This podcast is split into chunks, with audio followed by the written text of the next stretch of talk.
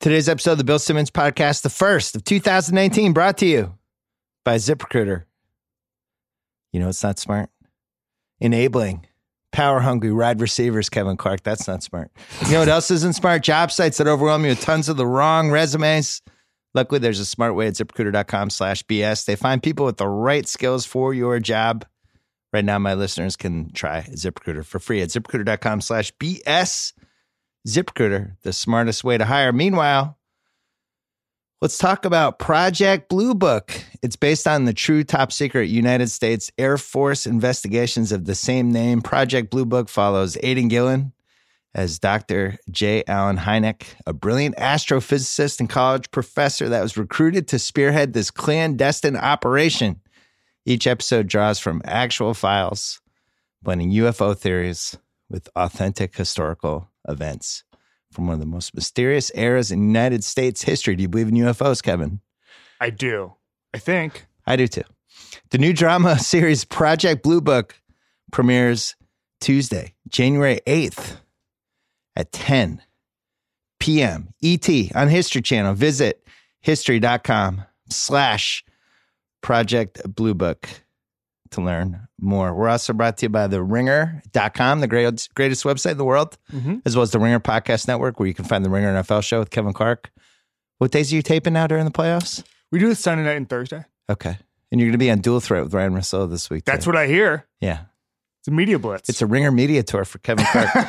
He's coming up. So is Kevin O'Connor. We're going to talk Ben Simmons for Anthony Davis, possible trade, fake trade that we made up. And we're going to talk a lot of NFL drama this week with Kevin Clark right now. But first, our friends from Pro Jam.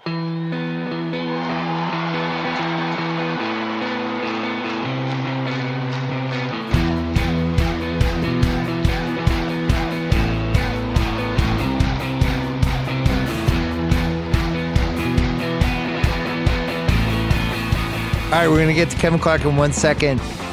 While we were taping this, Super Dave died, or we found out that Super Dave died. Bob Einstein, who uh, was a friend of the of the whole extended Ringer family and the cousin Sal Jimmy universe. We did an Against All Odds podcast, me and Sal and Super Dave, that we are going to republish on that feed if you hadn't heard it. He was one of the funniest people I've ever interacted with. Um, just a great, great guy. And we knew we knew he wasn't feeling that great, but was very surprised to hear that news. But one of the all time one of the all time funny comedy dudes uh, from when I was growing up. But more importantly, like just a great guy and um really funny. There's I've been around a lot of funny people in my in my day, which I, I I've, I've been fortunate in that regard and there's like a handful of people who were just funny constantly, who were like reading the room, playing off people, teasing them, making fun of them, who were just on all the time. And he was like the number one example in my head like that. He was just so funny. You just anytime you're around him, you're just like laughing. And uh was just a great guy. And he came on this podcast a couple times. He came on it the old one I had on ESPN, but the one we did with Sal, I think, was one of my favorites. And we had to cut out like I think probably 20 minutes of it because uh, he kept telling these crazy jokes and uh, he was just great. So we're going to republish that on there. Super Dave, we love you. Um, really sorry to hear that news. Anyway, here we go with Kevin Clark. All right, the Ringers Kevin Clark is here. Um, playoffs are coming this weekend. Pittsburgh has hijacked the headlines. A lot of Pittsburgh drama. Uh, really controversial piece by Seth Wickersham. 20,000 words about uh, the fall of the. Oh, no, he they ESPN didn't write anything. My bad. My bad. It's only when the Patriots have perceived tension are there 20,000 word pieces and a whole week of content on ESPN. I forgot. My bad. Sorry, Kyle. Didn't mean to get you fired up. Uh, yeah, Steelers dissension. It- it's it's an amazing story because and this has happened a couple of times in the last maybe three or four years. First of all, this is the second trade request Antonio Brown has made this season. He made one Yeah. in September that everybody forgot about. But everything in the NFL, He- and it wasn't in passing. He threw it out pretty, Yeah, yeah. aggressively. this one, the report is that he yelled, "I'm done" at at practice. Yeah. and people think that that was a trade request, but Right. maybe it was just he was done throwing the ball at Ben Roethlisberger, which is apparently what he did. So. But the default in the NFL is nothing's a big deal. R E L A X, relax, all this stuff. And the Steelers have a nice combination of extremely dramatic people. Yeah. I mean, it's all, it's very high school. It's very, everyone's got these AIM away messages that are all like they're feuding with each other. And it's, it's, it's really amazing to see in the NFL. It's very NBA, I think. You get, you get I was thinking more Desperate Housewives circa like 2006. like, like Ben Roethlisberger has one bad game against the Jaguars last year, and it's immediately, well, maybe I don't have it. And every, any other quarterback is like, we're just going to put our, our heads down Yeah. and grind. And Ben's Be a like, man, be a "No, no, no, leader." Ben has criticized pretty much every every skill position player on the team in the last couple of years. Antonio Brown Yeah. uh, is obviously, you know, a a- even even yesterday, Ben Roethlisberger called Le'Veon Bell a distraction, even though Le'Veon Bell has, has been gone for an entire year. yeah, how's he a distraction? He's not have in no the idea. locker room. If you're distracted, that's on you, I think. yeah. But He's not there. Antonio Brown is obviously uh, a mess in practice, and so it's just a rare combination of combustible people, and and it, it spills out into the public. It's actually quite fascinating to watch. I have a lot of thoughts. Um, My thought is everybody's in the wrong here. Probably is my guess. it seems like a There were- bad but a bad collection of personalities compounded by the fact that Ryan Shazier, Hmm. who seemed like he had filled that defensive leader role for them and was kind of like the guy, and then he goes out midway through last season. He's never going to play again. So you you add that to then you have all of these kind of beta dudes on the other side, and Mike Tomlin who. Is in that Pete Carroll camp of I'll I can handle anybody. Yeah, I don't care alpha- how big of a dick you are, but I can deal everywhere. with it. Alpha's Yeah. everywhere. So, a couple things. Number one, I, I had a talk with Kevin Colbert, the the general manager, in the summer, and we were talking about the way modern football is going, and he did make reference to the fact that, and this is a football thing, Yeah. that Ryan Shazier played so well horizontally that he was going to be the key to sort of unlocking modern defense for them because it's all horizontal football now. Ryan Shazier was that. So just from a schematic football standpoint, the Ryan Shazier thing was massive for them. You mean that linebacker who can basically Who can just go sideline to sideline? Yeah. They can the snuff out spread offenses, that whole thing. like Kyle Van Noy? Yeah, the Kyle Van Noy. And so, uh, but I kind of think that w- your point about Tomlin, I kind of think that coaches building chemistry is a fake thing. I think that it's the, it Hmm. comes from the players. And I think that there needs to be a Steelers player who's an emotional leader who just tells everyone to shut up. The problem, I think, is that you know you get to the level of Ben Roethlisberger, you get to the level of Antonio Brown, and you're not going to listen to a linebacker, you're not going to listen to a defensive tackle or offensive tackle, whatever it is. And so I just think that there's there's probably no solving it. However, I would if I were the Rooney's, if I were Kevin Colbert, I would just ignore this. I would I would not trade Antonio. So Brown. this is something Belichick figured out during the first five years with the Pats, Yeah. and I'm not sure if it was by accident or when he had it, he realized that this was the key to everything: is to have the veteran dudes basically run your team. There's a reason when and Willie McGinest, Say what you will about Scott Pioli's tenure in Kansas City. First thing he did was trade for Mike Vrabel yes, because he knew that how important that was. the Patriots had in they had Bruschi, Willie McGinest, Vrabel. Then as those guys started to get older, oh, and then Vince Wilfork too. Yeah. Then as those guys started to get older, Junior Seau came in for those two years, and then when the team kind of fell apart in the late 2000s, they were missing those guys. Then they kind of had the second uh, group of dudes, which they actually drafted, and that was when I think post uh, Hernandez draft. Hmm. Wah, wah. She needed to make some changes. After Yeah, that. I think they started really looking at um, kind of who they were drafting. And Yeah. that led to the second group, but then Brady's older. And then the fact that Brady's the GOAT, I think really probably helps too. And you can bring in the Josh Gordon. Pittsburgh could not have brought in Josh Gordon. I, think that would have been a disaster. I agree. And also, but the other thing is, is that Belichick is so good at, at those low cost moves and then moving on from his mistakes in general. I mean, I'm talking about guys like, you know, Chad Johnson, guy, the, the guys he brings in. in A lot the- of flyers. a lot of flyers where he's just like, this is low cost. Who cares? And, and, and he doesn't really make, he doesn't really go all the way on Even any of these guys. Hernandez, fourth Well, round they, pick. They did sign him to a huge extension. yeah, they did. Yeah. But it was a- initially it was a flyer, it was a fourth round pick. Sure. And then, and then they signed him to a huge extension. Yeah, I forgot that part. Then they had to go to a grievance because they tried How to did that work him. with the cap when you have somebody in a huge extension who, be, who murders people? Yeah, they had dead money on it. Oh boy. Yeah. Oh, boy. Yeah. Don't edit that out, Kyle. I want, I want people to hear. They need. We need to learn from our. By the way, is there enough Aaron Hernandez content right now? There's three podcasts and 17 documentaries. What more is there to learn at this point? It's kind. of, It is. It is an incredible story. I don't even think we we talk about it. This is a strange thing, but I think that we now talk about it too much. But for a long time, we didn't talk about it enough. Yeah, the seesaw definitely flipped. Yeah, we did not talk for like two years. There, we kind of just swept it under the rug.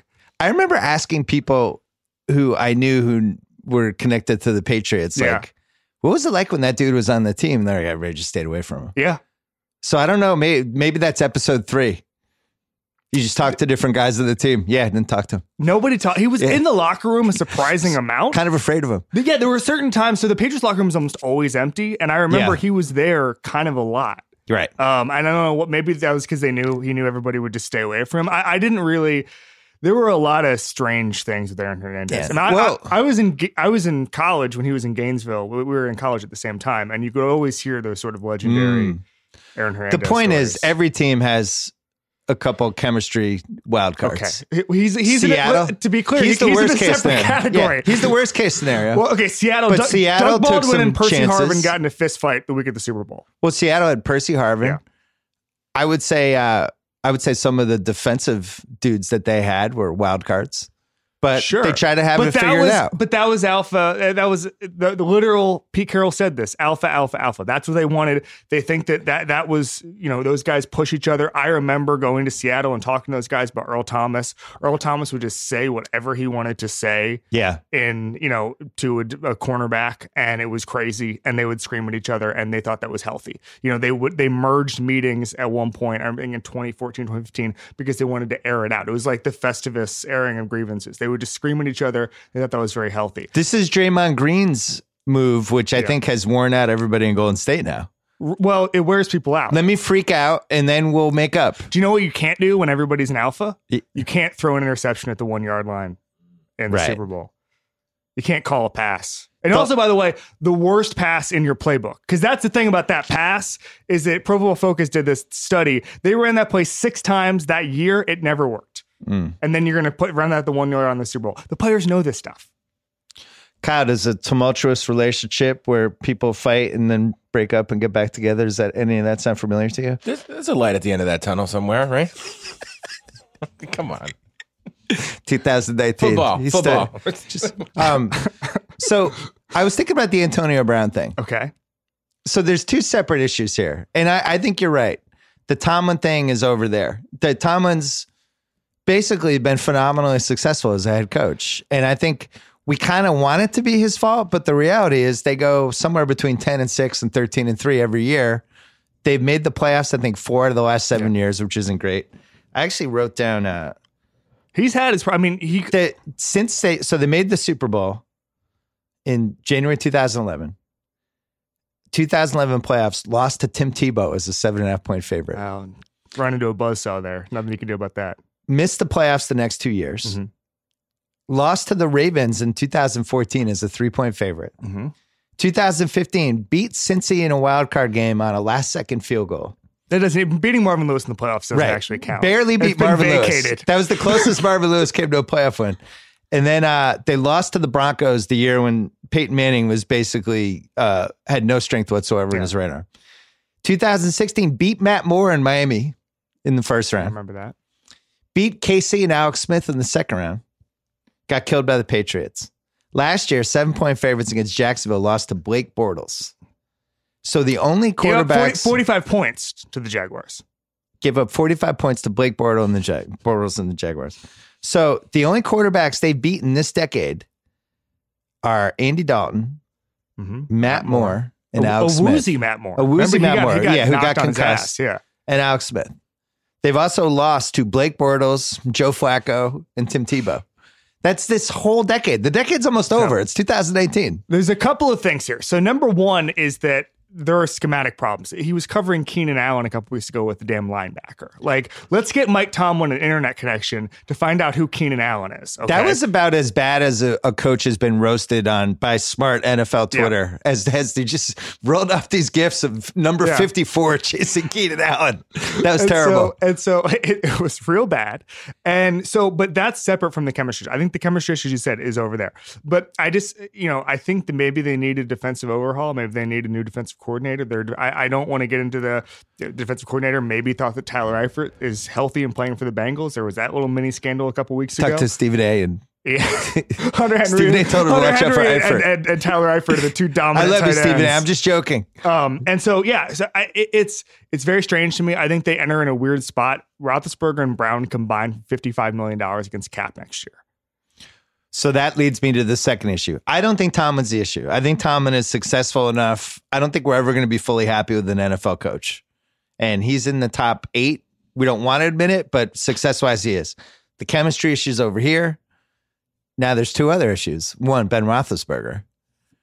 So what's he making now? Isn't it? He's making like next uh, year, he's going to make twenty three, right?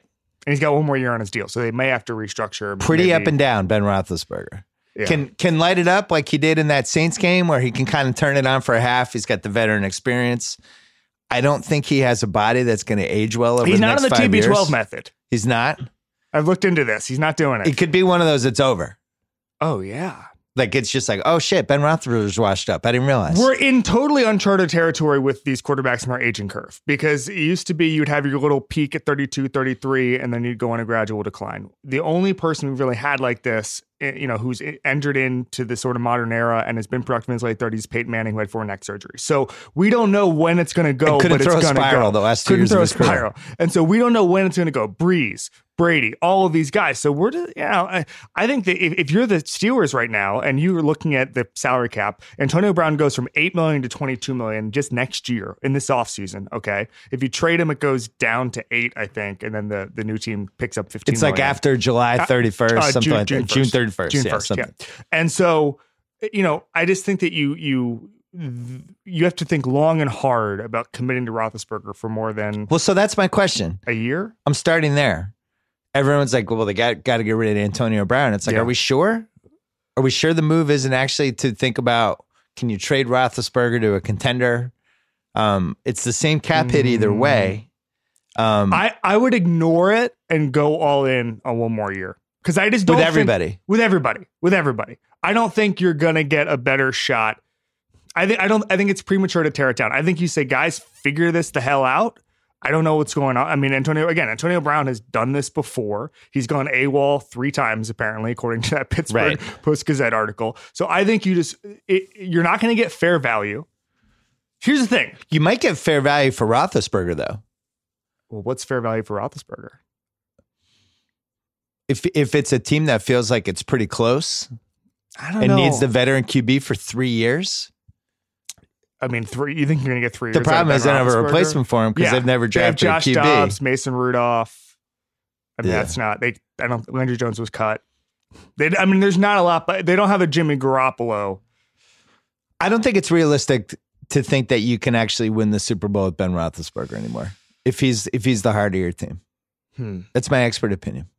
Okay, I, I think that with the right talent around him, you can. With but what's the right talent? And didn't he just have the right talent? Well, I think that if you had still had uh, Le'Veon Bell under a decent contract, I think they've they've aged. They, the time has passed them by.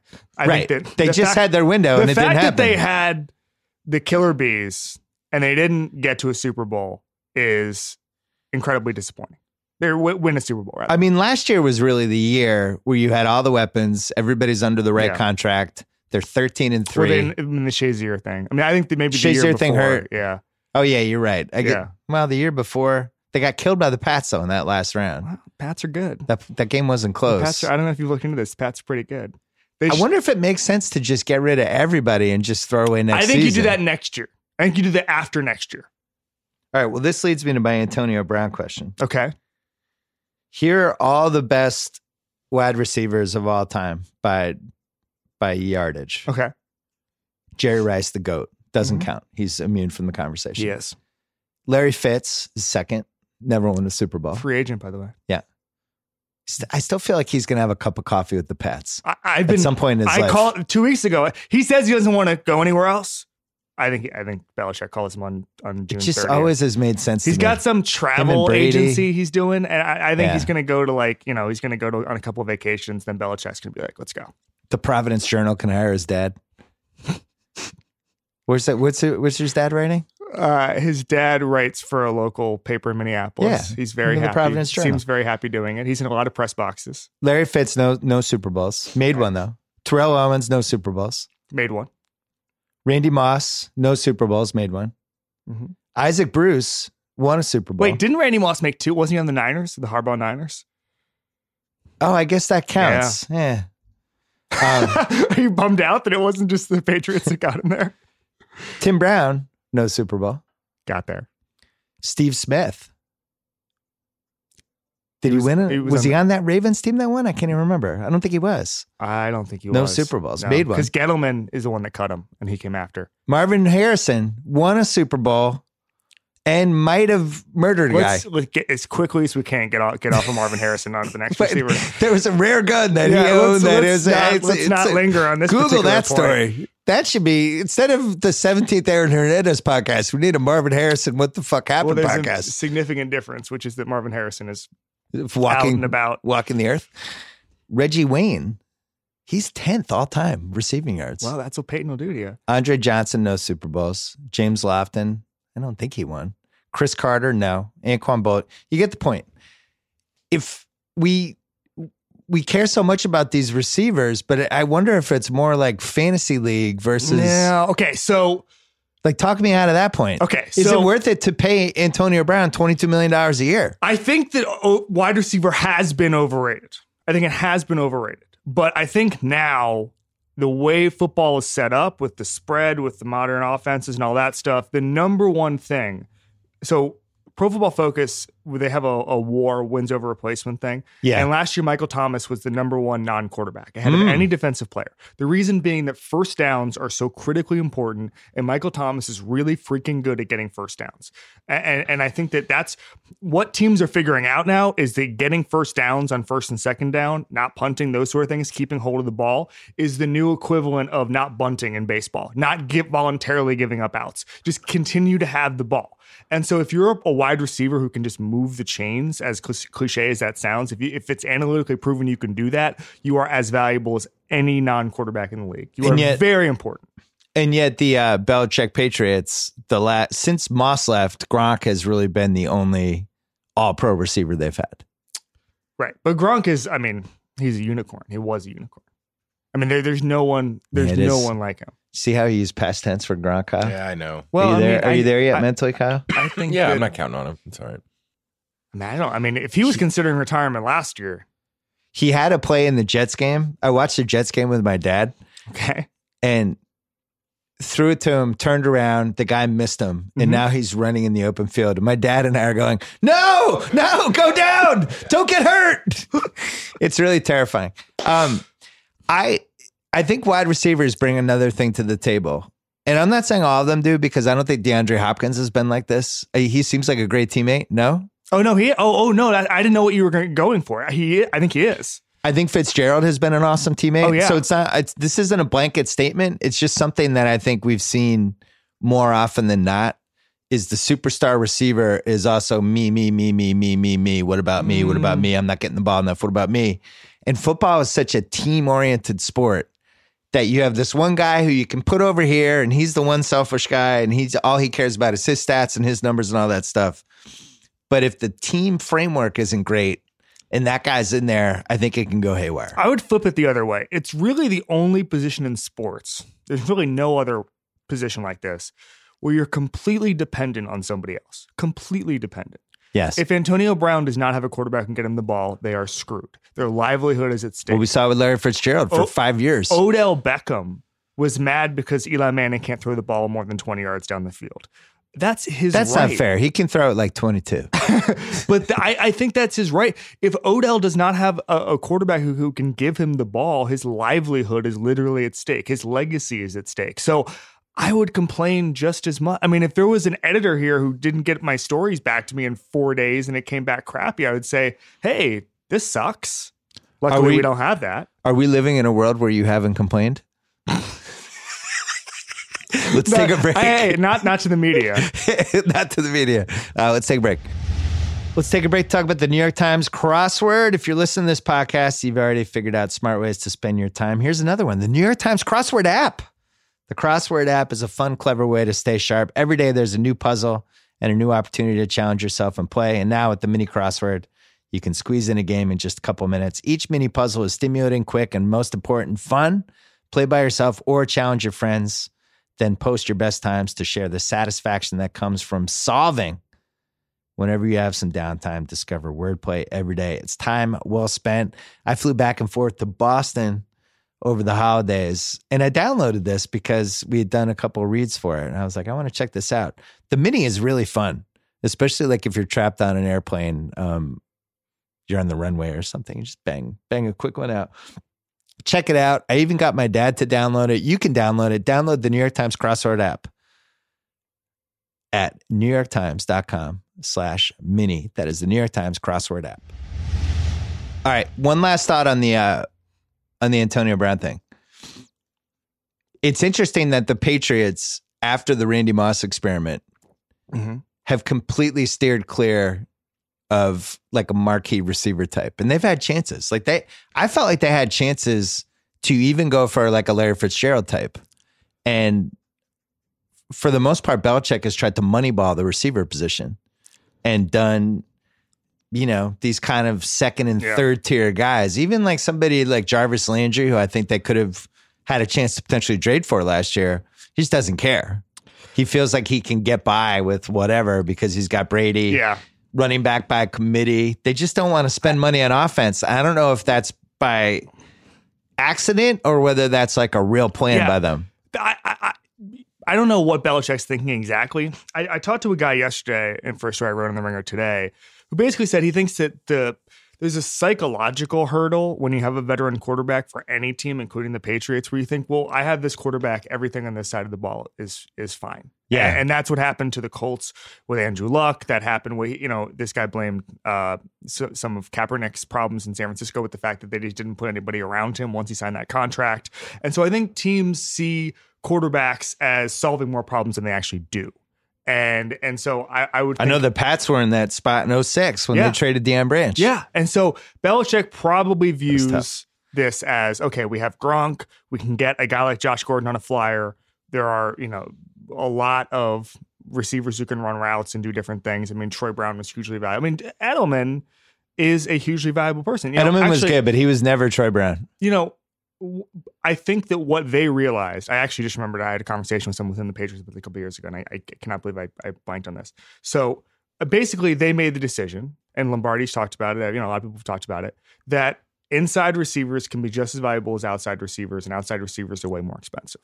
Yeah. And a Randy Moss type who's going to come on a low cost situation from Oakland where he was mailing it in, that's only going to come around every couple of years. Maybe, maybe we're finding out that Amari Cooper was like that because Amari Cooper it basically admitted that he wasn't giving it his all in Oakland, and now he's in Dallas and he saved Jason Garrett's job. Congratulations, Cowboys fan. Clapper. Yeah, and so I just think that the, there's that they sort of viewed. You hear these stories from New England all the time. They sort of view the inside guys as better than the outside guys, and I think that's slightly coming home to roost a little bit because you know the outside guys are quite quite good.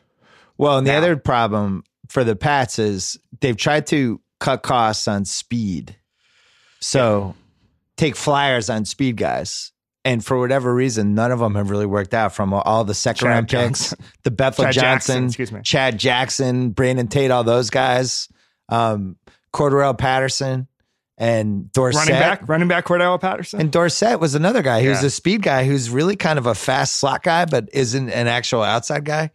So I, I feel like they've never found the right guy. What, what's always amazed me with Pittsburgh is how over and over again they've been able to draft these receivers. I think like if you talk about like the Tomlin era legacy, the amount of receivers that they've found who are just competent to great, it's kind of Starting incredible. with Mike Wallace, who's the forgotten guy. Yeah.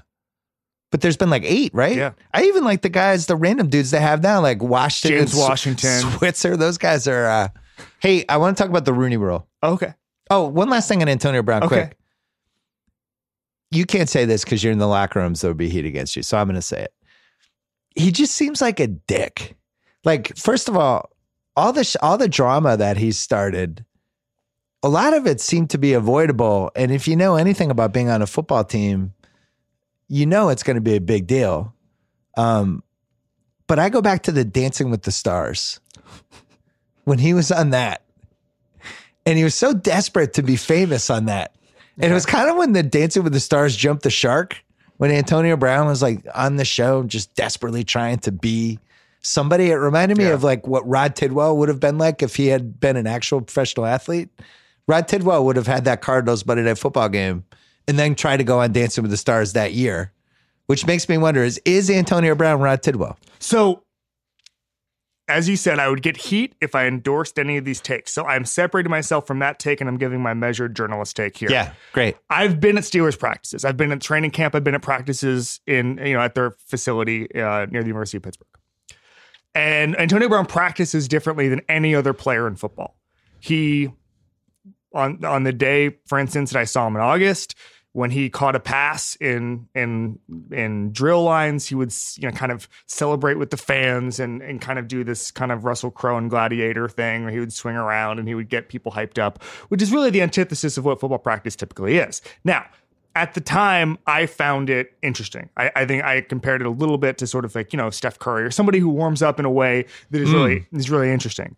And but I can see how if you're James Washington or if you're Juju or if you're Ben Roethlisberger, you're kind of like get get back in line. You know what I'm saying? I mean, Yeah. and, you know he has unlike most players in the league, he has um, a lot of sort of his own friends on the sidelines. Uh, I think he I, the day I was there, CBS wrote about it. The day I was there, he had a friend who basically who's in charge of giving him water, uh, which is different than Oh. than most. And I think need that, Kyle. I think that I ended that after for 2019. I think that ended. I need a water right now. I think that ended after the report actually, but I was happened to be there that day and I saw it. So I think that I think that that just comes along with being a superstar. I was fine with it, but I could see how if you are a teammate, you might take it the wrong way, just the way he conducts himself in practice. Look at I- me. Look at me. Look at me. There's a little bit of that. I think missing um, the last day of the season when your team has a chance to make the playoffs, and it's realistic that the Browns can beat the Ravens, which they almost did and really should have. They should have. They had four Um, chances. They to- had it, but the fact that he fucked that last week up, I don't know how you come back from that. I agree with your instinct to bring it to run it back for another year, but at the same time, that that's really about as damaging as we've seen. And you tweeted a photo yesterday of him and Jimmy Butler, who were practice buddies, and I'm like, what wow. goes on down there when that happens? What- Could you imagine being just a guy who's not one of those guys when those guys are together? Two guys who don't seem to understand team dynamics at all. So maybe that's what they talk about. Uh, I want to talk about the Rooney Rule really Okay. quick because we had all these coach firings, and now we've ended up in a situation where there are three black coaches and one black GM, and that's it. And this has been this alleged, uh, I don't know, uh, what's the right word? Push by the league Okay. over the last 10, 12 years, and the push has not worked. Tom Curran wrote a really interesting piece about all of these people requesting interviews with Brian Flores, who's the Patriots defensive coordinator, who's black, who's had the job for one year, who's been pretty good. I w- I wouldn't say he, I haven't been watching the defense and thought, oh my God, look at what Brian Flores came Well, up with he's today. an upgrade over Matt Patricia. He's an upgrade over Matt Patricia. Um, but now there's a chance he's going to get hired. He's going to go on all these interviews, and and Curran's point was he's not ready yet. He's only run one half of a team for one year, and this is Yeah. basically what happened to Steve Wilks. But we've seen this over and over again, where people who aren't quite ready yet are getting thrown into these job interviews or even jobs. My question is, I think they need to rethink the Rooney Rule, and if we want to have my, more minority candidates for coaches, there should be a better infrastructure, which is led by people like Tony Dungy and Marvin Lewis and like a mentorship type thing where they identify people who could be a coach like five, six years from now and they build this program for them and really try take somebody like Brian Flores and really try to give him extra leadership, extra mentorship, extra time with people who've been there before and try to build these candidates from within versus like grabbing somebody who's been a DC for one year and just giving them a head coach job. Cause I don't think that's going to work. Yeah, so there's a couple of things. First of all, they have a minority internship coaching program just to get these guys in on the ground floor. And Yeah, but think that's the ground floor, That's though. that's that's helped a little bit. They've also, they also have off-season programs where they have younger candidates, not just minority candidates, but younger candidates who meet with you know John Elway and stuff. And I, I've actually been to a meeting where they did that at Wharton in Philadelphia, and I saw it, and it was, it was fairly interesting. I think I, I agree with you. I think it's it's embarrassing for the league um, how few minority coaches there are. I think it might be a media problem. I mean, I, I, when I look at it, everyone thinks that anyone who's ever met Sean McVay you know, all of a sudden, you know, Zac Taylor as quarterbacks coach is is is getting interviews. I mean, and it's just like, you know, I think right now there's a problem with Adam Gase, where Adam Gase is apparently gets to pick his job. Well, what has Adam Gase ever done? Why isn't Steve Wilks? Why isn't you know? I I just think that there's we we we have this narrative now where there are guys who are getting second chances that shouldn't. I don't think Adam Gase should immediately get another job. Um, I think that people like Steve Wilks and Vance Joseph should have gotten more time to learn on the job. I just don't know. I don't know. It, it's it's it's embarrassing for the league. I don't know why guys like like Vance Joseph and Steve Wilks were on such short leashes. What what has Steve Keim done in Arizona to keep his job if he's the guy that hired Steve Wilks a year ago? I don't understand. I, So- I have no idea. It seems like the GMs stay longer than the Yes. coaches, but the GMs decide they meet all these dudes. Then like Vance Joseph, that's our guy, and then it doesn't work. It's like Vance Joseph, he sucked. All right, we need another coach. It's like you fucking hired Vance Joseph. It's it's why don't why isn't there more heat on someone like John Elway, on someone like Steve Keim, who just brings these guys in for two years or one year, they don't work, and then you get to keep your job? Well, why? then we found out that he tried to bring Shanahan back after a year of Vance Yeah. Joseph. But the the reason Vance Joseph didn't work because he wasn't ready for that job. yeah. I look at somebody like Gase. What did Adam Gase do? Well, first of all, what did he do? I don't know. But second of all, he actually was a really good quarterback coach. Like somebody like to be able to work with Manning and get what he got out of Manning when Manning was at like a different point in his career, and also to win over somebody like Manning makes me think like, all right, let me look at it from Adam Gase's side. I go to Miami at these huge contracts that you know Ndamukong Suh and people like that, and they, all the salary cap. I don't have a quarterback. I basically have to go all in on Ryan Tannehill, who's as mediocre as it gets. Then we dump all of these personalities. We bring in this other team. I actually think they might have overachieved on that offense team. That was I- I like a four and so. I- twelve he team. didn't make Ryan Tannehill much better than Joe Philbin did, and we all agree Joe Philbin's a bad coach. But I'm saying, I'm saying I have no idea if he's a good coach. Is my takeaway from Adam Gase. The Vance Joseph thing, it just seemed like he got thrown in too soon. But with Gase, it's like that was a terrible job. Those Vance three years Joseph in was Adam Miami, Gase's defensive coordinator, Miami. That's yeah, his I don't know. I. I think a lot of this has to do with situation and um, where the team was, who you're following. Like Hue Jackson's a terrible coach. I don't. I don't think Hue Jackson needs another another chance. Like he was really bad, and the team immediately got better as soon as he was removed from the equation. He was bad.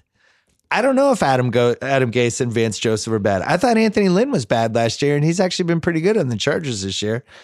I think Mike McCarthy might have been terrible, and and lasted for as long as he did Oh, because he won a Super Bowl there at Rodgers. But um, I mean, their lack of creativity on offense was kind of legendary. Yeah. So I don't know. Basically, I think there's like seven good head coaches, and every year the other 25 are hit or miss. Do you know who I'm more in on? I'm not all in on him, but I'm more in on him from a minority candidate standpoint right now because of who followed him, Jim Caldwell.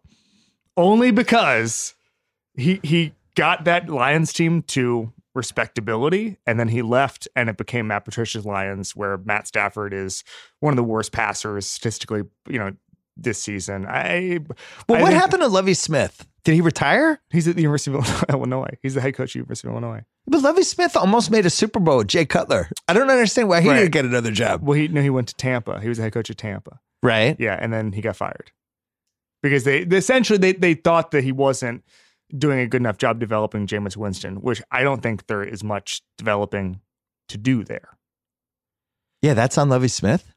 Yeah, I think it might be on like the front office, and I I, would but I do think Lovie had a lot of power to the point that I think that he had a lot of say in drafting Jameis Winston. I would look at every coach who has succeeded in a real way who doesn't have a job. And I would rather try to hire those guys versus some dude who's never coached before, who you're getting or probably going two, to three co- years or before. going to college and getting someone like David Shaw. yeah, What- but he's he doesn't seem like he wants to No, he come though. Just give him a lot of money. Kliff Kingsbury's getting head coaching job opportunities. He just got fired from a college job. What are we doing? I think it's the hardest of all the coaching, the professional sports coaching jobs is football by far. Cause A lot of it's luck. You're dealing with- quarterbacks. Yeah, you're dealing with 53 dudes. You're dealing with an incredible amount of media pressure. You're dealing with just point blank, you need one of the eight best quarterbacks, or you're kind of screwed. And you need that dude to stay healthy. Yeah. Like Frank Reich seems like he's a good coach. He was their second choice. They wanted McDaniels. McDaniels backed out in the last minute. But if Andrew Luck, if his shoulder got hurt again and the Colts were four and twelve, what happens to Frank Reich? Hey, I have a question. Why is why are any teams seriously interested in Josh McDaniels after what he did last year? Yeah, it's like I don't know. If I were an apparently the interest is real, and I just don't know why you would do that. He's really smart. It's Josh, He's really smart. He's a really good offensive coach. but last year he had a he accepted a job and then pulled out. Sent I think team he pulled out because he didn't think Luck was healthy. I think there Wow. was, I think that was a mistake. He's, I I think he got bad info. I think who's, healthy, Belichick was feeding healthier him right bad now? info. Who's, who's healthier right now, Andrew Luck or Josh McDaniels quarterback?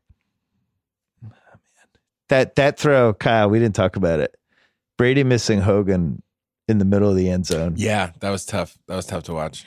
I thought that was going to kill my dad. I actually like Yeah, they could I check put up. my hand on my dad's shoulder. He was my dad made this noise I've never heard him make before. He was like, "Oh!" it was like he was being suffocated in the nursing home. I felt so bad. Uh, before we uh, before we go, Yeah. so basically to wrap it up on NFL coaches. I have no fucking idea what to do, but I do think they should take younger coaches, especially the minority ones, and have some sort of mentorship program that's a real thing and not just like lip service. I agree. And they- Brian Flores should be mentored so that two years from now he's ready to really be succeed as a coach. Or a position coaches like Deuce Staley in Philadelphia, who's now worked under Chip Kelly and Doug Pederson. Yeah, great. has- The has done- Deuce. yeah, and Love he's done Deuce great. Staley. Like, why isn't he a coordinator next year? And then in two years, he he takes over a job. I just I just feel like the the the fast tracking needs to be um more thought I out. wonder if part of the problem is that the NFL is owned by old rich white guys. Maybe they don't care. Well, I, I think part of it is that the owners make the decision to who to hire, and they don't know anything about football, and that's the problem. And then they outsource it to like, oh, we're gonna give it to this old GM, and then they just you know some advisor, quote unquote, they just hire their buddies or people they know, or people they're close to, and then it just becomes this terrible feedback loop where nothing ever gets better. What do you think the best available job is right now? I would say the Browns. Browns, I think Green Bay. I think the Browns are like legit good. They do you give them a real coach next year and that team could win like 12 games. they have a lot of And they have cap space. they have cap space. They have a lot of talent. I think John Dorsey's a really, really good GM. Their their their signature players, the cornerback they took Ward, Denzel Ward, Chubb, Myles Garrett. Myles Garrett, and Baker. They're all on rookie Yeah. contracts. Yeah. That's like the best job in They football. have they have three years where they could really. I when I was They could win the Super Bowl next cap year. story today, people were saying they're the number one team positioned to win a Super Bowl in 2020, 2021. I, I think next year if they got the right coach. Uh, Depends. give me one thought on Wild Card Weekend. I don't want to steal from Rosillo on Dual Threat. Um, I think that the matchup to watch is Bobby Wagner against Ezekiel Elliott. I'm Hmm. just fascinated by this. Bobby Wagner has missed less than 1% of the tackles in his career. Saw the stat this week. Ezekiel Elliott leads the NFL in yards after contact by like 50 yards. I mean, I just think that that's going to be kind of an old school. I think there's a bunch of different matchups this week. They're really fascinating, but I think that there, there's a lot more old school shit than we anticipate that's going to happen this week. We talked about the spreads, talked about the modern offense. I think that kind of matchup. I also think that the Chargers and the Ravens are so funny because the Chargers are built to stop modern offense. Derwin James, Yeah. pass rushers, Bosa, Ingram. And the Ravens are just going to throw some shit from them from 1972. And I love it. I absolutely love it. The last two teams to rush as much as the Ravens have in the Lamar Jackson era are from 1973, 1976. And so you you have and that, that's the problem with the Chargers is they're built to stop a Kansas City and they're not getting a Kansas City. The problem for my beloved New England Patriots is if Indianapolis beats Houston, which I think has a very good chance of happening. And then Baltimore beats agree. San Diego. And then Baltimore comes into Foxborough and they run the ball 58 times for 316 yards and have the ball for like 42 minutes. That's my fear for the next two weeks. So the Ravens, even when they're crappy, have always played the Patriots. Always. They're never afraid. Um, doesn't matter the talent on either side. They love playing the Pats. The Pats have a ton of respect for them. And the last time they played in a playoff game, the Ravens should have won. The Pats had to pull out a whole bunch of garbage gimmick shit just to get to 35 points. I think Belichick has the same mental because he, he grew up in Baltimore and all that stuff. I think he's the same mental block with Baltimore as he does with the Giants. Just too many memories. You think it's emotional baggage? It's emotional baggage. he loves Maryland, dude. he loves it. Uh, what else are you writing this week? Uh, I got a thing on Deshaun or the Texans coming on Friday. Had a salary cap piece this week. Next week, doing a big thing on Patrick Mahomes, and then uh, a couple other things coming down the pike. Patrick Mahomes, what team is he on? He's on the team that's going to beat the Patriots in the AFC Championship. No, that's the team we want to play. on we the can- road. That's a good matchup for us. Can we talk about one thing? The only quick? thing we have that we have that's a strength on on the basically the entire team is the secondary. I've become obsessed with the fact that teams can't win on the road in the playoffs. I think it's fascinating. There has not been a team that's played in the Super Bowl that's won a road game since 2012. It's not possible. And it's fascinating to me. And I think You're saying home field advantage home is field advantage is well, pretty much the be all end all. I mean, it's amazing how many one seats have gotten in since the uh, since the Kaepernick Flacco the year. Flacco Ravens was the last one, right? and Kaepernick the same year. They they beat, they won in Atlanta. I mean that the Pats Broncos, the year the Broncos beat them 2018, we had the best team that year and should have made it. And there was No. some f- stupid game that we lost during the season. I can't remember. We should have had home field. so five Denver wouldn't have beaten us in Five thirty eight wrote a really good piece on this a couple weeks ago, and their theory was that they quoted a guy from the NFL, who does the stats for the NFL. Their theory is that just big calls, big calls go against the road team always, and Yeah. so that's all that matters now. It's true. And my theory, kind of aside from that, is that it's such a passing league now. There's so many more passes, so many more deep passes, so many more big passes in big spots. Teams, you know, throw the ball on Interference third down you're talking.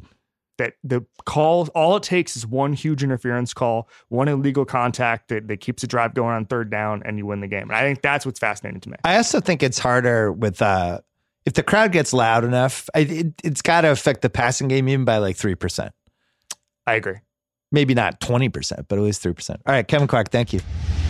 We're going to get to Kevin O'Connor in one second, but let's talk about Microsoft Surface. If you need a device that helps you get stuff done, but is also perfect when you want to catch up on some fun like streaming live sports or checking on your fantasy team, well, check out the latest member of the Microsoft Surface family, the new Surface Pro 6. Just take the keyboard off and use it like a tablet or snap it back on and use it uh, like a laptop with up to 13 and a half hours of battery life and the new 8th gen Intel Core processor. It's everything you, you love about the Surface Pro now, even more powerful. The new Surface Pro 6 from the Microsoft Surface family. And since we're here, don't forget about the Ringer Podcast Network. The NFL show is heating up. We got Kevin Clark and Robert Mays. We have GM Street with Mike Lombardi and Tate Frazier. We have a little fantasy football for daily fantasy during the playoffs, which is one of my favorite things to do. Check all of it out on the Ringer NFL show. All right, Kevin O'Connor is here. He is um, fresh off going to Clipper Sixers last night. It's a heck of a finish. You got to see the the Sixers playing four and five offensively in the last Mhm. three minutes in person. Yeah, and Ben Simmons hit two big shots, you know, throwing the throwing the ball off the back and had the layup, the right-handed layup. But it did seem like for quite a while it was a bit of four and five, some power play happening. I'm glad you brought that up because this is a pet peeve of mine. Simmons, they basically clinched the game. Thornwell's back was to him. He threw the ball off Thornwell, got it, and got a layup. And if you slow mode it, he was totally out of bounds when he did it. And this happens every single time, and the refs never call it. On you have to of these, reestablish yeah. position on the court before you can touch the ball or you're out of bounds. And for some reason, they know how to do this on the half court, but not out of bounds. So anyway, um, I keep watching the Sixers this year. And it's been really interesting with the Butler component to it because I love the Butler and Embiid combo. I'm not the first person who's come to this realization. I really wonder if Simmons, Butler, and Embiid makes sense long term. And there's some other stuff, and I've talked about on the podcast about that. I really think just Philly belongs to Embiid, and It's team. It's very similar to the Curry Durant thing in, in San Francisco, Oakland, where it's clearly Curry's team and mm-hmm. franchise and city, and Durant's kind of the other guy. Well, and even besides that aspect, he's also the best player, right? I think Yes. I think that probably near consensus agreement that Joel Embiid is the guy that you're building around. Yeah. That his ability as a defensive anchor, an elite rebounder, and then obviously on offense, scoring from the post, scoring from outside from three. Granted, he's not a great three point shooter. The fact he can score anywhere on the floor and rack up, drawing fouls, and his passing has gotten better too this season. Well, he's, one- also he's yeah, unstoppable seven feet from the basket. so he's And when they. Yeah. when he there was a play that clinched the Clipper game yesterday where he just got within five feet of Mm-hmm. the basket and that was it. And they got him the ball fast enough that the double didn't come in time. And there's still room to get better too. Oh, Like, he's yeah. not, he's not done improving. Like his scoring efficiency on like shots taken from the post is still low if you don't factor in fouls. So it's like as he improves over time, he should be even more deadly from that area of the floor because he's already very good factoring in. You know, he's a foul magnet, Right. Um, but you know, as his post moves improve and his improves and his touch improves and his passing gets better, he'll be be even more dominant as he gets better. He the part he really needs to work on is defense. I, I just don't think he's a very good defensive player for what his height and his talent is. And it's amazing when I watch Sixers how often he gets challenged. I, I think Guys go right at him all the time and and are able to score on him. I think part of that is Philly's defensive system where they drop the big man defender. Yeah. Right. And another part is the fact that they don't have many good perimeter defenders. You have Ben Simmons, who's a great defender, Jimmy Butler, who's an outstanding defender. But other than that, I mean, JJ Redick, you know, Marco, uh, not Marco, they've replaced Marco Belinelli with Landry Shamet and then Furkan Korkmaz, who Little TJ McConnell. TJ McConnell, none You of those Ben guys, Simmons is a great defender? when he wants to be. Yeah, I think he's up and down. When it comes to grading defense, it's, you know, regular season's long. You know, you're not going full throttle. I think he has the talent, year. but I don't know if he's. I think he's an elite rim protector, perimeter defense. I've talked to a handful of assistant coaches who they don't view him as a as a plus perimeter defender. Probably a minus in the eyes of many uh, coaches in the NBA. But overall, he's still a great defender. the defender. ability's there. So my point is, I always think you should move proactively on this stuff if there's a great opportunity. I keep looking at this Anthony Davis situation. They are not going to make the playoffs, and if he had one f- five game injury or, or something, all of a sudden they're like 17 and 27 or something. It could go south really Yeah. bad. The way the West is set up, you could be the third worst team in the West and still have like 39 wins. Um, they fixed the lottery system a little bit. I think they're going to end up with a top 10 pick this year. It's a half measure, the lottery Right. adjustment that they made. So the Davis thing, which we wrote about on this website, and then uh, Zach Lowe wrote a piece about it. It's it's it's become the Me, dominant me theme. and Zach had one on the same day. Yeah, yeah, yeah. It's become the funny. dominant theme just because there's a shelf life on it. The Lakers Mm-hmm. have a six week, a six month chance to trade for him before the Celtics are able to redo Kyrie's deal, and then um, this weird double supermax. You can't have Yeah, two supermax with, guys with a on one team. designated player rule. Yeah. If you trade for a guy like the Celtics trade for Kyrie Irving, you're not allowed to trade for another one. So in July they could. They have Yeah. the most picks. Once Irving's deal's ripped up in July and he he declines his player option, signs a new deal, then you're able to trade for Anthony Davis. I am in the I am in the position of I do not think they should trade Anthony Davis because if you do that, you should just move the team at that point. New Orleans. Yeah, is. if Why- you can't why- keep why, Anthony though? Davis, just move to Seattle But why though? Out of curiosity, like because if, I- if it comes to it where Anthony Davis is telling the front office, you know what, I'm probably leaving in a year. I want to be traded because to I Team think X. I think what their franchise is set up to do is not succeed for a superstar because um it is as small market as you get. OKC is a small market, but it's really not. They're actually spending money now. They're spending more money this year than anybody in the league. They're sold out every game, Mhm. and it's a rabid fan base. New Orleans is not sold out every game. They have probably three reporters at every game. Um, they're in a football city that just doesn't really care. They have the best power forward probably of all time on their team, and they're getting 10, 12,000 a game. Um, I actually think his roster's pretty good. It's, like, an, it's it's a solid He- fit. This is I not mean, yeah. KG in 2005. Like No. Jrue Holiday is one of, I don't know, the 10 to 12 best guards in the league. Julius Randle's like a 19 and 9 every night. Uh, Mirotic, when he's back, is a guy you'd want if you're a playoff team. Even Elfrid Payton's been pretty solid when he's been Yeah. healthy. E'Twaun Moore's not terrible. Like, this is the not floater- the floater king, 2006. Etuan Moore. Yeah, I'm not, I don't feel bad for Anthony Davis. I don't think this is a terrible basketball situation. not. but I also think he's going to leave. And my question is, why not get proactive? Why not try to get a blue chipper back? Does Ben Simmons for Anthony Davis make sense for New Orleans. We're for New here. Orleans? For New Orleans, If New Orleans calls Philly and says, And you're talking right now, I'm saying today. today. Okay. I'm saying, hey. Not the summer. Right now, you're talking. You know, the Lakers are sniffing around. Eh. Celtics, we don't really want to wait. Um, we actually think we have a pretty good team. Ben Simmons for Davis makes a mm-hmm. ton of sense for both teams. Let's have the conversation. What does Philly do? Well, I, I think first, you know, New Orleans is the, the the one that comes down to here. I think, you know, with Ben Simmons, there's very few players in the league that you'd trade him for. A guy who's 22 years old, who's posting numbers that are Magic Johnson esque at his age. You know, at, you know, guys like Grant Hill have done this. Penny Hardaway. There's not a lot of guys that have done what Ben Simmons has done at his age, numbers wise. Never mind his defense and Year- his ability to get better. Third year of his contract, so you have Yeah. him under control for this year and the next two, basically. Yes, there, there's not a lot of guys who trade Ben Simmons for. Davis is this year, next year is Yes. gone. Davis Davis is one of them if you're trading from Philly's perspective. For New Orleans, it's an intriguing basketball fit, right? Ben Simmons, you put him on New Orleans and Alvin Gentry's high tempo, high throttle system. You could build around him Giannis Antetokounmpo He becomes style, Magic Johnson. right? You know, you could. That's fascinating to think about if you build around Ben Simmons. You put him, Jrue Holiday, Mirotic, Mm-hmm. Julius Randle, and a bunch of not terrible swingmen. yeah, then you're trying to invest in forwards, you know, and Right, and then you have- three and D guys around Ben Simmons. You get Simmons and expiring back. Mirotic comes off next year. You have a chance maybe to go and invest in more free agents and whatever. And you give you basically have two and a half years of Simmons instead of one and a half years of Davis. And if the Simmons thing doesn't work out, by the way, you can flip him a year from now. That's the other thing. Well, he'll be a restricted free agent in 2020. So so then you would match any offer. But you could flip him in February. Yeah.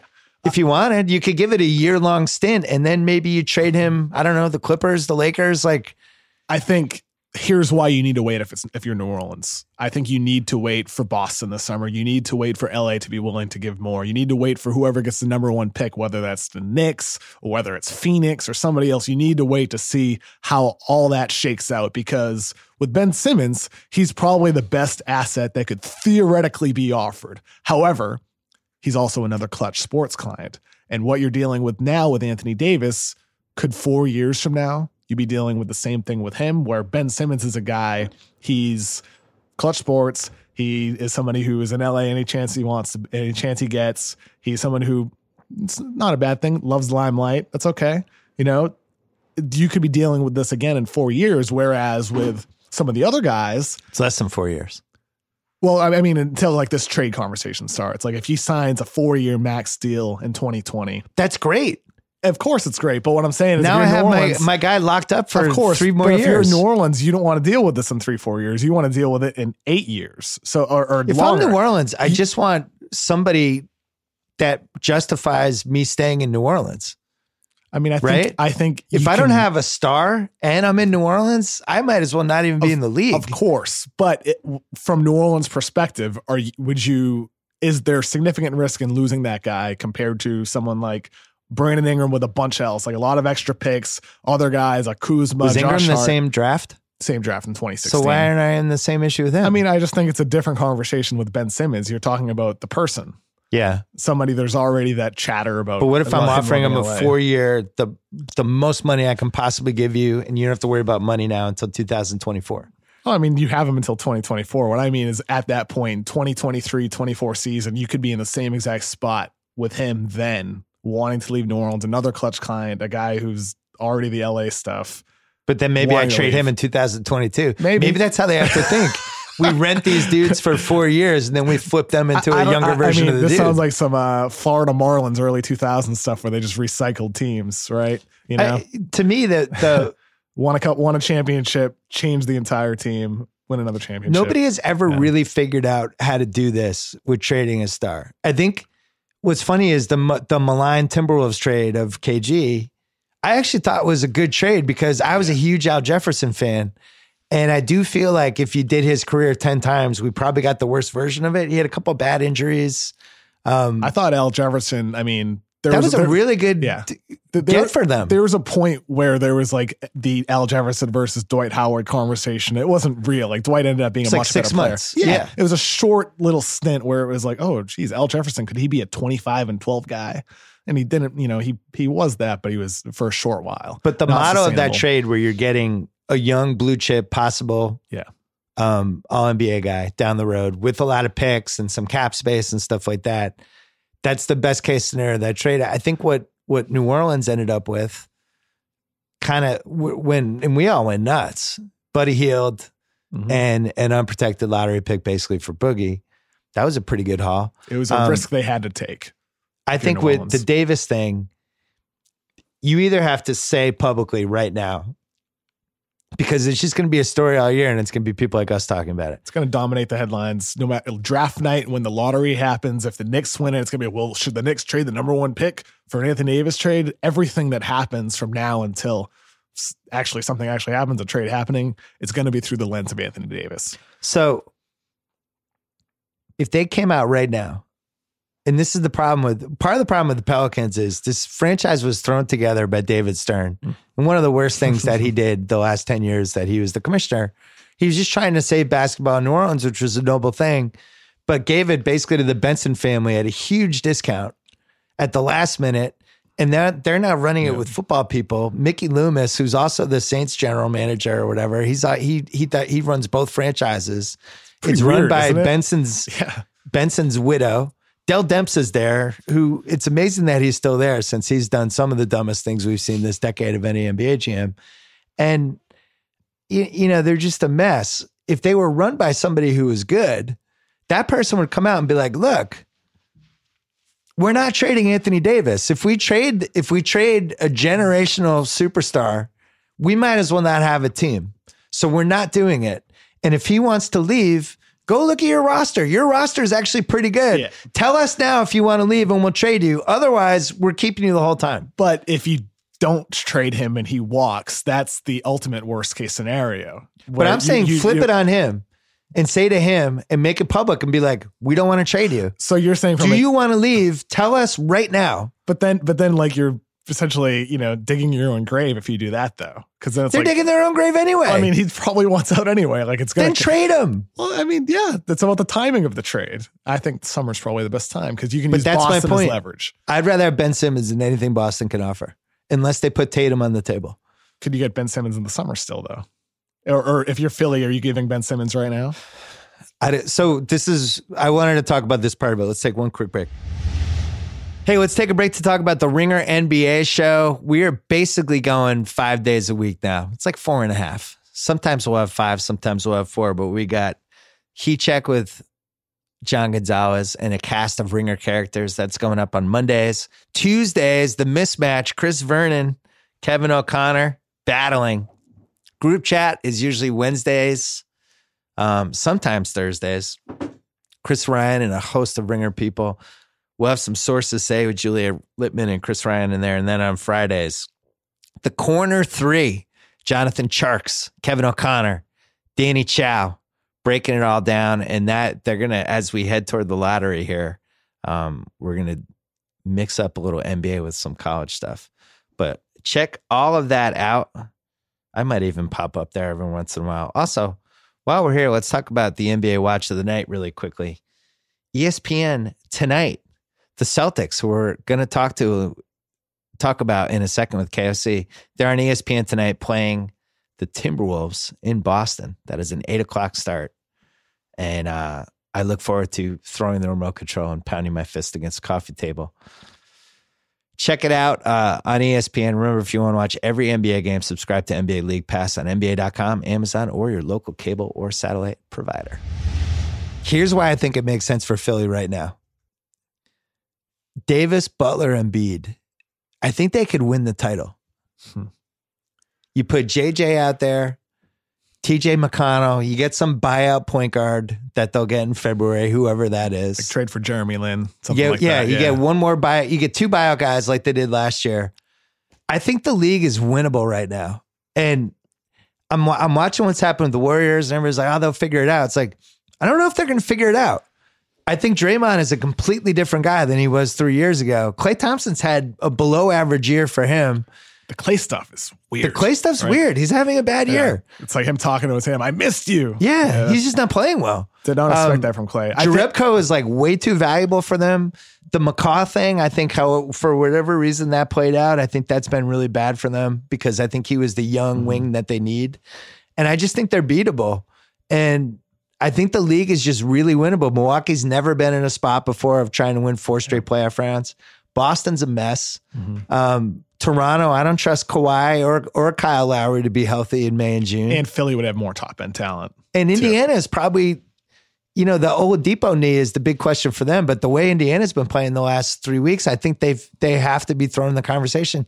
Turner was somebody I didn't even want to put in my trade value thing, and now I think he's going to make the top fifty-five when I do the next list because he is like reinvented himself as a defensive dynamo. Yeah, he's um. I mean, defense has always been Turner's thing, but he's really it's manifested for him on, on the that end of the floor this season. So But- if but- they got Davis, first of all, what would it take? I think it's I think if it's Simmons and the Miami pick and an expiring Mhm. for Davis, the Miami is unprotected in 2021. Maybe you throw in your own pick too. I think New Orleans has to take that. today, Yeah. yeah. You call them, and Yeah. say, You've decided three hours. Here's our offer. Well, I mean, if that were offered today, I think if you're New Orleans, you have to escalate things. You need to start calling the Lakers. You need to start calling these other teams with high draft picks because it's basically the Lakers. Yeah, pretty much. Um, it, it would be fascinating if that were actually offered because I think that's something that's acceptable, despite everything I said earlier, right? With the concerns about you know living through this again four years from now, with Ben Simmons wanting out like David Davis might this summer. Um, despite that, Ben Simmons is one of the game's greatest young talents at 22 years old, doing That's things a that win for New Orleans. rarely seen. Yeah. And for Philadelphia, I mean, having a front court like that, and you mentioned it against Golden State, I think Philly, more than any other team in the East, or even in the West for that matter, if they if they develop the way they can, even with their current roster, with their size, with Joel Embiid and Ben Simmons, that could present issues for Golden State because they love to play small in the playoffs with Draymond at the five Yeah. and KD at the four, sometimes even with KD at the five. You can't do that against Philly right now, even it, with Embiid and Simmons in their prime. They're not there yet, but in their prime, you can't play. Golden State's not guarding. Simmons that entire series. So if it's Embiid and Davis, Davis is a guy who can both protect the rim and defend at an elite level on the perimeter. So and play inside out yes, with him. he's not exposed there, and he can play inside out, as can Joel Embiid. So that with those guys, they both have size and the ability to play inside out on both ends of the floor, particularly Davis, of course. I look at That it like present as a. Celtic fan, if that trade happened, I'd be like, "Holy shit, we have no chance against that team." what? What? Tatum's going to guard Anthony Davis? Like, what the hell would the Celtics do in that scenario? If Davis and Embiid were to stay healthy, you know, for the next That's a five, fi- fi- disaster. five, ten years, where does that front court rank? Like all time, that's an all time potential all time great. Embiid's already, right? yeah, he's stayed way healthier than I ever imagined. But yeah, you're talking about one of the four best guys in the league with one of the eight best guys in the Mhm. league, and probably the best at their positions. So They would still need a point guard. I mean, maybe McHale and Bird, but I guess like Bird, McHale was really power forward. Bird was small forward. Still front court. Sampson though. Olajuwon, Hmm. Wilt Chamberlain, and Nate Thurmond were on the same team that made the finals once. Like it doesn't happen. It's Robinson, Duncan. Robinson Duncan. Yeah. That's a great one. Yeah. Robinson was kind of at the tail end there in the late nineties, but they won the title with that combo. Um, and it actually reminds me of that a little bit, the Robinson Duncan thing, because Robinson had the ability to slide out. And um, I just think if I was Philly, I would go for it. Cause I, I Davis being available, you guys talked about this. You did a Ringer NBA show right before um, you did it right after Christmas. And somebody made this point about how Kareem became available in 1975, and it was like this generational fluke that he became available. And I think Davis is this generation's version of that. If he becomes available, KG actually does not qualify for this because by the time they traded him, he'd already had 12 years. You know, he was at the tail end of his prime. And even even despite the stage KG was at, it's very rare these guys become available Right. at this level. This is Very like getting. KG in 2002, you know? Mhm. So Yeah. Um, Yeah. Or it's like when Jason Kidd became available for because he had a domestic violence incident, and New Jersey was able to trade for him because of that. Um, right as he hit his prime, and Jason Kidd's not the player that Anthony Davis is. So, I, I guess my big point is, I have two big points. One is that if I was New Orleans, I'd force the issue, or else they're going to be haunted by this story the whole year. I, I would put the onus on him to tell them what he wants them to do, and then the second thing is if I'm Philly, if I can upgrade from Simmons to a generational power forward, I'm just doing it. I'm not even thinking about it because I I'm not you- convinced you, he's you're staying not worried there. about him, you know, think leaving. If you're Philly, you wouldn't worry Davis about. Yeah, leaving. Davis, yeah.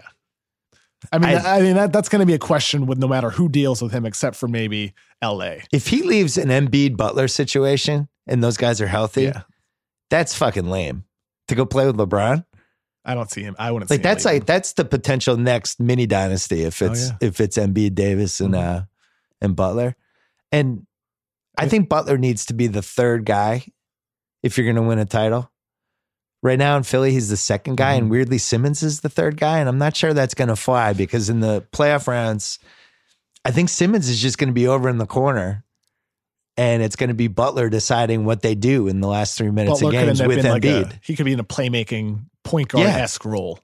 yes, Jimmy Butler in that situation where if you have like a complementary point guard, like we mentioned, a Lin type of point guard earlier, if you have someone like that, Butler's going to be the guy handling the ball. That's a lot to 10 games. ask. That's a guy who's never really been in that. You know, when you get you get to this higher, higher, higher level, and you get into these last couple rounds. Now you're going against the best offensive players of like the last twenty years. You're going against like LeBron Mm-hmm. and Durant and Curry and James Harden. I just don't think Jimmy Butler is as good as those guys offensively. And if you're going mono on mono, I need somebody better. This is, by the way, this was the issue the Celtics faced in the Cavs last year when they should have beaten the Cavs. But ultimately, you're going to get to a point where it's like game seven and it's like, all right, it's mono a mono. Who's your best guy? And this is why the Celtics can't be counted out this year because of Kyrie. Because Kyrie can get to the level of those guys. By the way, I have a quick Celtic point and then, then we got to go. Kyrie is getting a lot of positive press and a lot of positive comments about how well he's playing. The statistics have been great. Playing some of the best basketball of his life. They're like, why isn't month. he an MVP candidate? I'm going the other way. Really? I don't think he's doing enough. So you want more? Yeah. You know what I want? I want what James Harden is doing for the Rockets right now from Kyrie because I think the Celtic situation is at that point. I, I, I watch way too many Celtic games. The amount of times they've fallen behind by 10, the amount of times they look, they just get demolished for like eight, nine straight minutes. Um, they're always coming from behind. And then there hits a point where Kyrie's like, all right, I guess I'll just, I guess I'll clean up everybody's mess. And he's just the fucking best guy in the court for five minutes. I think he's got to start doing that. I want him to have his stretch where he's like, oh, did you see Kyrie Irving? He's averaged 35 a game for the last 12 games. It just doesn't seem like he wants to do that. And I think that's the biggest problem with this team. It's like he is by far the best guy on this team. This is not a democracy. This should not, should not be Well, it is. Marcus It Morris. is with Brad Stevens. Yeah, but always that's wrong. That's the wrong. So- that's my so point. It's Brad is- Stevens' fault then. The president's fault. Maybe it is. Maybe, it, but maybe it's Kyrie's fault because I really think Kyrie's trying to do the Isaiah Thomas late 80s. Mm-hmm. I'll get everyone else involved, and then the last five minutes I'll get involved. I actually think that's wrong. I think he should go James Harden I think it's tough for him to go James Harden though, because physically. I mean, I mean, one of the things that makes Harden have the ability to have to score 40 points per game in December, like he like he did, is his ability to get to the line, draw free throws, absorb contact, finish around the rim. Kyrie is more of a finesse finisher. Harden is one of the best players ever at creating contact, absorbing contact. I know people get annoyed with the fouls, but I mean, regardless of you know personal feelings, it's true. He's outstanding at manipulating defenders and. and I despise watching. James Harden. I, I mean, and it's like become one of those things mean, where people get mad now. It's like, well, you just don't like basketball. It's like, no, I, you know what I don't like is one guy dribbling 40 feet from the basket as his four teammates stand there and it's just rinse, lather, rinse, repeat over and over again. I don't enjoy it. I'm sorry. I recorded the Ringer NBA show before this with, with Chris Vernon, and we we had like ten minutes arguing back and forth about about James Harden and It's know, successful. I, I respect it. I appreciate it. I just don't personally enjoy watching Yeah. it. I don't, it's not the kind of basketball I like. I'm sorry. It's like I said to Chris, to each their own. You know, I I personally love watching James Harden. I understand the the free throws can be annoying, and sometimes I wish he would flail and flop a little bit less. But a little bit the- less. That's all he does. But- flops like a fish. uh, but he's also a technician. I mean, his ability to No, use his body. I mean, I mean that that game, James Harden's amazing. His footwork is amazing. the ball handling is his craft, Yeah. the amount of time and effort that he's put into what he does, I completely 100% respect it. Do you remember that game? I just don't with- enjoy watching it. Do you remember that game with the double step back against Utah, which was clearly a travel Yeah. that went uncalled? The play after that, he uh, on the other side of the floor against Ricky Rubio in a one on one situation, Harden put on a little shoulder shimmy shake that made Ricky Rubio like fly back three, four feet, which gave Harden the space to unleash a step back jumper that iced the game. Those are the moments that I wish were, were given a little bit more recognition instead of some of the travels or, or the drawn fouls because there's so few guys that can use their body like Harden does to just manipulate really good defenders like Rubio to create space for his step back jumper, one of the best shots that anybody has in the league right now. I love watching him. Kyrie this year is taking 18 shots a game. He's 49%, 41% from three, 85% free throw, six and a half assists a game. His usage rate is, uh, where is it? His usage rate is 29.5. What I'm saying is, I'd like to see him shoot 22 to 23 times a game. I think that's fair. I, I, I wouldn't just, argue that. Just one more shot a quarter that isn't going to fucking Marcus Smart and Terry Rozier or whoever You're else. telling me you don't like Terry Rozier pull up threes? I can't take it anymore, Kevin. I, lo- I, I love what he did for the team last year. Except was wonderful to watch. yeah, except for the game game seven. Yeah, but Yeah, he, yeah. I, He fell off there and I understood why that happened, though. He mm. wasn't really meant for that moment. no. Stevens turning this into a democracy. And the one thing he never wants to do is criticize somebody for their shot selection. He'll just take them out. He won't yell at them. They'll just come out of the game. That's kind of how he punishes them. It's a it's a form of I think uh, n- a negative punishment. Uh, like it's just removing them from the game. But I mean, the Yeah. problem is everybody on this team takes terrible shots, and you just you be constantly removing everybody. Yeah. If people are going to take bad shots in this team, I'd rather it was Ky- Kyrie. For sure. Point. I mean, Irving should shoot more. That's always been one of my criticisms of Stevens. Is like sometimes you just need to feed the guy, feed the guy, and funnel the ball his way. And with Irving, I think he's somebody that should shoot more. Um, but, I think doing the Harden thing's really tough though for him because he just Yeah, I doesn't- don't mean he like doesn't, he doesn't get to the line. Uh, but you know what I mean, though. Of course, yeah. I- I think Irving should shoot more. so Kyrie, when he was on Cleveland, the last year was 19.7 shots a game.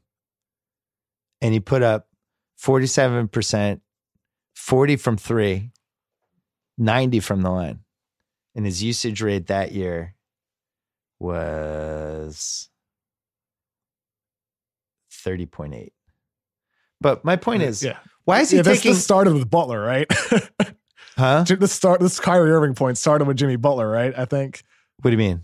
Wh- when we pivoted to Irving. Oh, yeah, yeah, yeah, yeah, yeah. Um, but he had LeBron James on that team.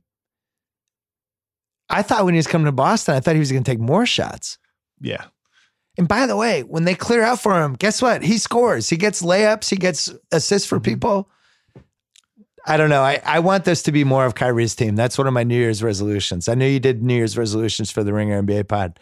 I want Kyrie to take more of this team because he's honestly one of the best offensive players I've ever seen in my life. He is breathtaking to watch. He's one of the best below the rim finishers ever. I mean, he's take the clutch of shots against the best defenses in the, in the biggest moments. Uh, Irving's outstanding, and he has been for a long time now. I I think he's capable of more. I think that's I look at it as more as that's on the coaching staff to empower him more and funnel more of the offense through him. Because right now it is more of an equal opportunity type of system. Um, which I hate. and for I mean, it has its benefits.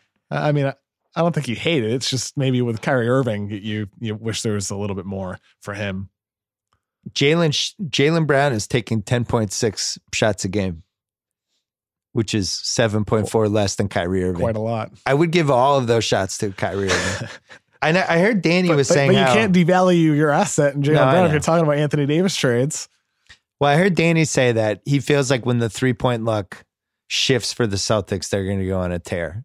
And I agree with that to some degree because they it's just been one of those seasons. Like they've just missed they get- they get really good shots and Yeah. they miss them.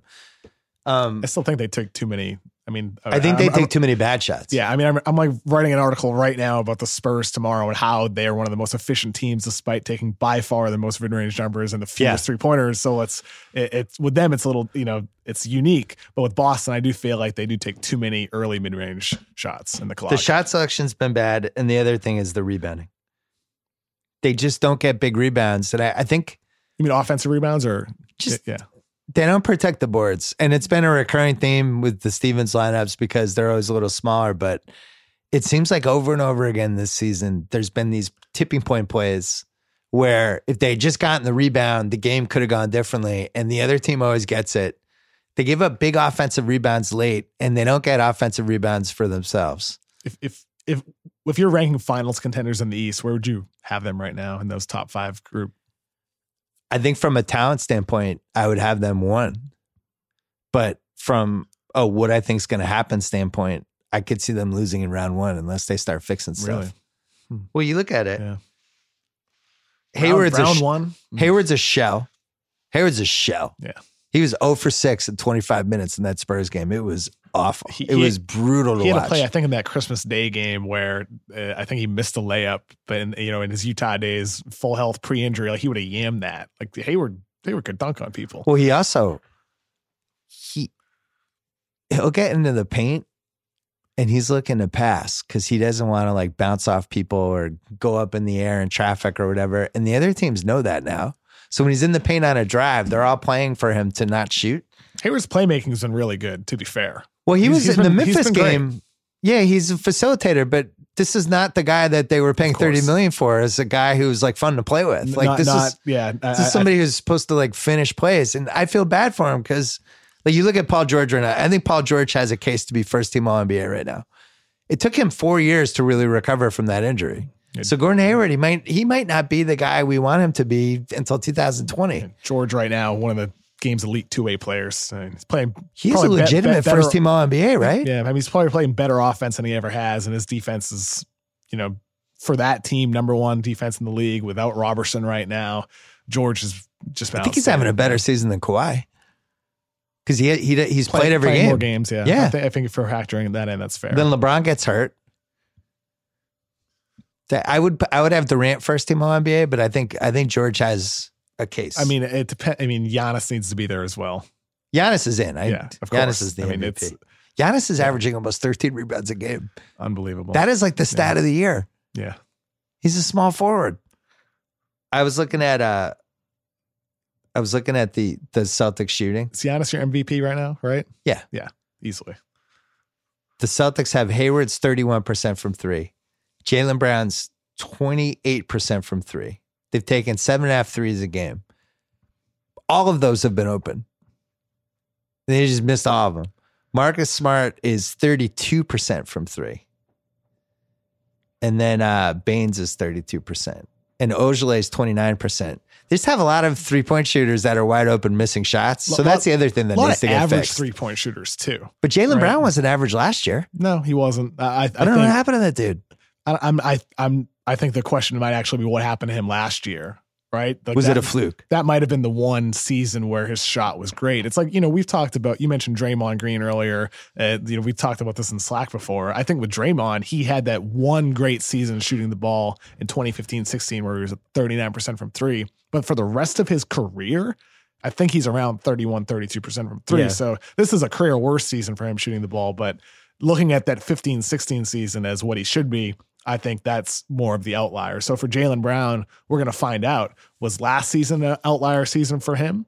Or is his high school and college production, rookie year and third year production more the real Jaylen Brown as a shooter? And I think that's probably the case. But he could move towards that second year level. But three point shooting should get better as your career progresses. Should, but doesn't always. I think most guys stay the same. I mean, how many guys really become go from average to great? Or don't. I liked his stroke last year.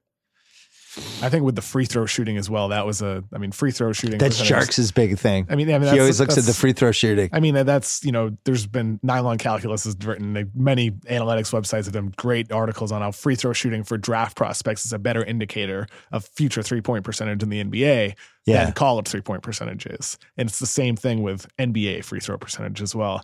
That can be a stronger indicator of future three point shooting success. And so for Jaylen, his free throws are still poor or average, below average, whatever you want to call it.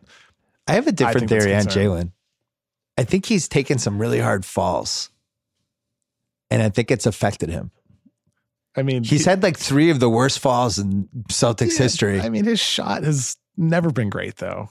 No, I know, but I just think, like- was falling hard. I think he's had one of these years where he's had some physical stuff. He had the the hip injury last year, was it? Or he took a yeah, and he had a concussion last year quad too, or hip, right? I forget. Uh, yeah, I Um, think so. So the combo of like physically he's taking some hits. Tatum was the favorite child all summer. Everyone's like Tatum, Tatum, Tatum, Tatum. Um, meanwhile, Jaylen was playing through injuries last year. Dan- the Davis stuff starts. It's always Jaylen in the trade.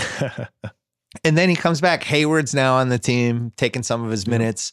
Now he's got to figure out how Marcus to Morris having a career Marcus best Morris season, getting make one of the great yeah, contract runs ever. Yeah.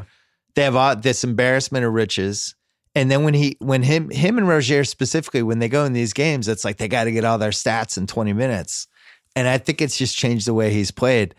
I actually would trade for him if I was another team. I think he's one of the best. Somebody should trade for this guy's right now. This guy right now because if you look at his stats the first two years, he's basically on the same path as Paul George.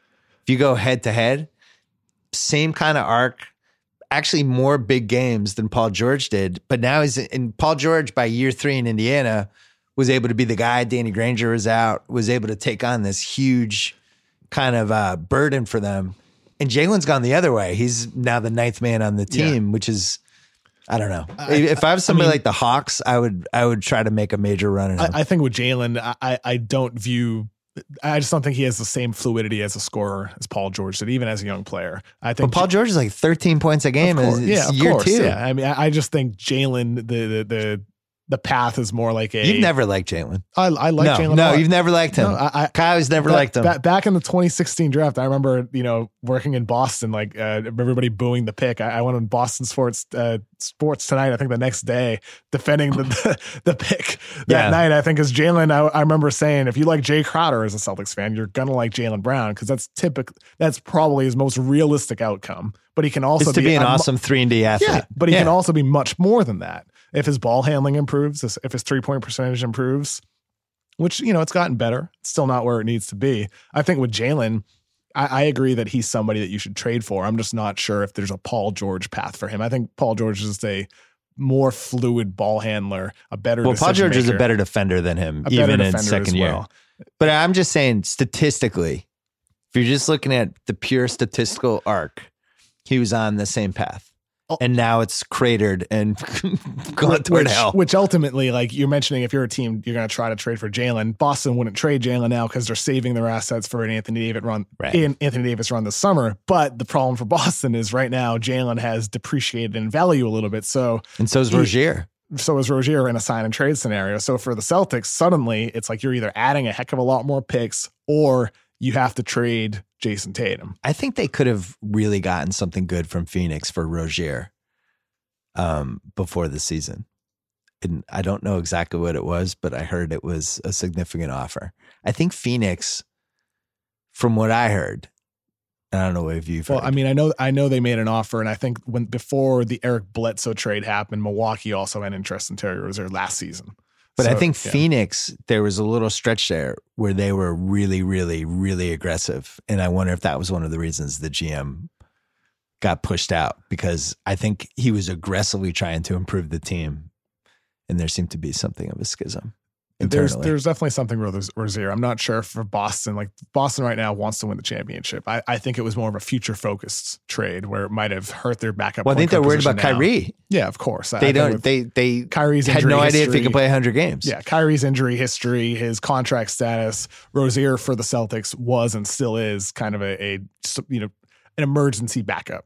And by the Right. way, with the Kyrie thing, I'm not saying he should take 25 shots a game for the entire season. I'm saying the season is in crisis and they need for him to take a two or three week stretch and just be like, I've got this, guys. I'm going to score 40 points a game now. And we're, I'm going to right the ship and everything's going to be good. And then we'll go back to where we were. I think we're at that point. Because over and over again, we've seen the, both San Antonio and Memphis, they were down by 15. Crisis feels a little strong though. It's a crisis. This is a Crisis, though? Yeah. I mean, they're going to make the playoffs, and you know, come come April, Their I mean, over Ky- under was 59 wins. Of course. I predicted they were going to win 67. this is, it's a crisis for me. But you can't tell me they don't have more talent than 27 of these Oh, yeah, teams. I mean, this is disgraceful that they're 20 and 15. I mean, they're they're a team that you know, if all worked out right, they could at least give the Warriors a run for their money in the finals. But right now, they don't seem like that team at all. I just don't like the way they play together. And I watch a team, it- the balance is off. And I do think part of it is that Kyrie hasn't really grabbed it by the balls. But I watch it, even a team like Sacramento, that's a team that has half the talent Boston has. They play really well together. They know who they are. And Fox and Hield have developed such great chemistry. Um, every guy that they have who comes in kind of knows what's expected of them, how many minutes they're going to play. I should do this. I shouldn't do that. The only guy that haven't really figured out yet is Bagley. But I think I agreed with what uh, somebody said on the podcast you did this week that just play Bagley and have him try to be Stoudemire for two 10 minute stretches and throw away the defense and just try to beat beat with offense. But my point is, I like the collection of those guys and how they mesh together. And with this Celtics team, it hasn't meshed, and you can see it every game. Sure, I, I think that's one of the you know Boston has a heck of a lot of talent. You mentioned they might be one of the most talented teams in the league, if not have the greatest depth with high end talent. But with that ish comes the issue of you know not enough touches for a lot of guys, where guys start taking shots that are outside of the offense. They start taking early mid range shots because they're like, I got to touch, got to go shoot the ball. We lived through it with the 83 Celtics. yeah, and I and think what's funny is. Danny was on that team, and I think from what I've heard, I think this he feared that this might happen because he had been in this situation 35 years earlier, where you had a really crazily loaded Celtics team that got swept in round two by Milwaukee because for the same reason they had too many guys and they couldn't figure out, you know, who should play when and who the crunch time team was. all I'm that stuff. paraphrasing here, but I saw Kyrie had some quote last week uh, where he mentioned like after game 70, you know, you're gonna you're putting this away, right? Like you're then you're just playing, you're just hooping, right? Yeah, And, and Boston does need that to happen. There's no guarantee it will though, because we've seen this in you know in history with teams that just don't. They continue playing this you know selfish style, as I- some of the players have called it. the red But if they do is put it away though, whether they're the one seed or the five seed, regardless of regular season performance, if they do bury and start performing at the ability they can in the playoffs, they can become that threat. And the crisis it will be averted at that point. the red flag is how many times they fall behind by 10 plus. I always look at that with teams. That that means something's wrong if that keeps happening. Especially when it's shit teams. Like when you're down 12 to Phoenix, something's wrong. You, you know what's funny? You know, our, this conversation started talking about Philly should make an offer for for AD and or New Orleans should, should think about it or even making it on their end. If if an AD deal were to theoretically happen, right? Suddenly Boston is in a spot where it's like, oh, we, you know, now you, you can make a deal, right? Because at this point, you know, for Boston, Oh, it would open up the yeah, Boston for thing. Boston and for the Lakers right now, you're you're at a spot where it's about waiting for AD. It's about the order of operations where you know the timing of the AD trade ma- matters. And so for Boston right now, it's like you're you're in a holding spot. Like you're holding Jaylen Brown, waiting for Anthony Davis trade. You you can't make a move right now because of that possibility of getting a generational talent. But if he were to theoretically be dealt, suddenly it opens up a lot of possibilities for what you could do to try to maximize this season and set yourself up for more sustained success. If it was like Brown, Rozier, and Baynes for Aaron Gordon, something like that. Yeah, I mean, like you know, whatever it might be. The Uh, team I yeah. want to make a trade is Dallas. Turn Wes Matthews into somebody who's better and try to make the playoffs because I still believe in Dallas. I think Doncic is going to get better as the season goes. I just want that guy in the playoffs. If he's even an eight seed, I'm happy. Everything we said about Ben Simmons earlier about him doing things at 22 that have rarely ever been done before Yeah. also applies to Luka Doncic at 19 years old. I mean, there's been some criticism on Twitter recently about like, oh, you know, it's scoring efficiency still isn't great. He doesn't finish around the rim well. Oh, fuck well. that. And that's true. The fuck, fuck all everybody. it's true, but it's like he's also 19 years That's old. outrageous.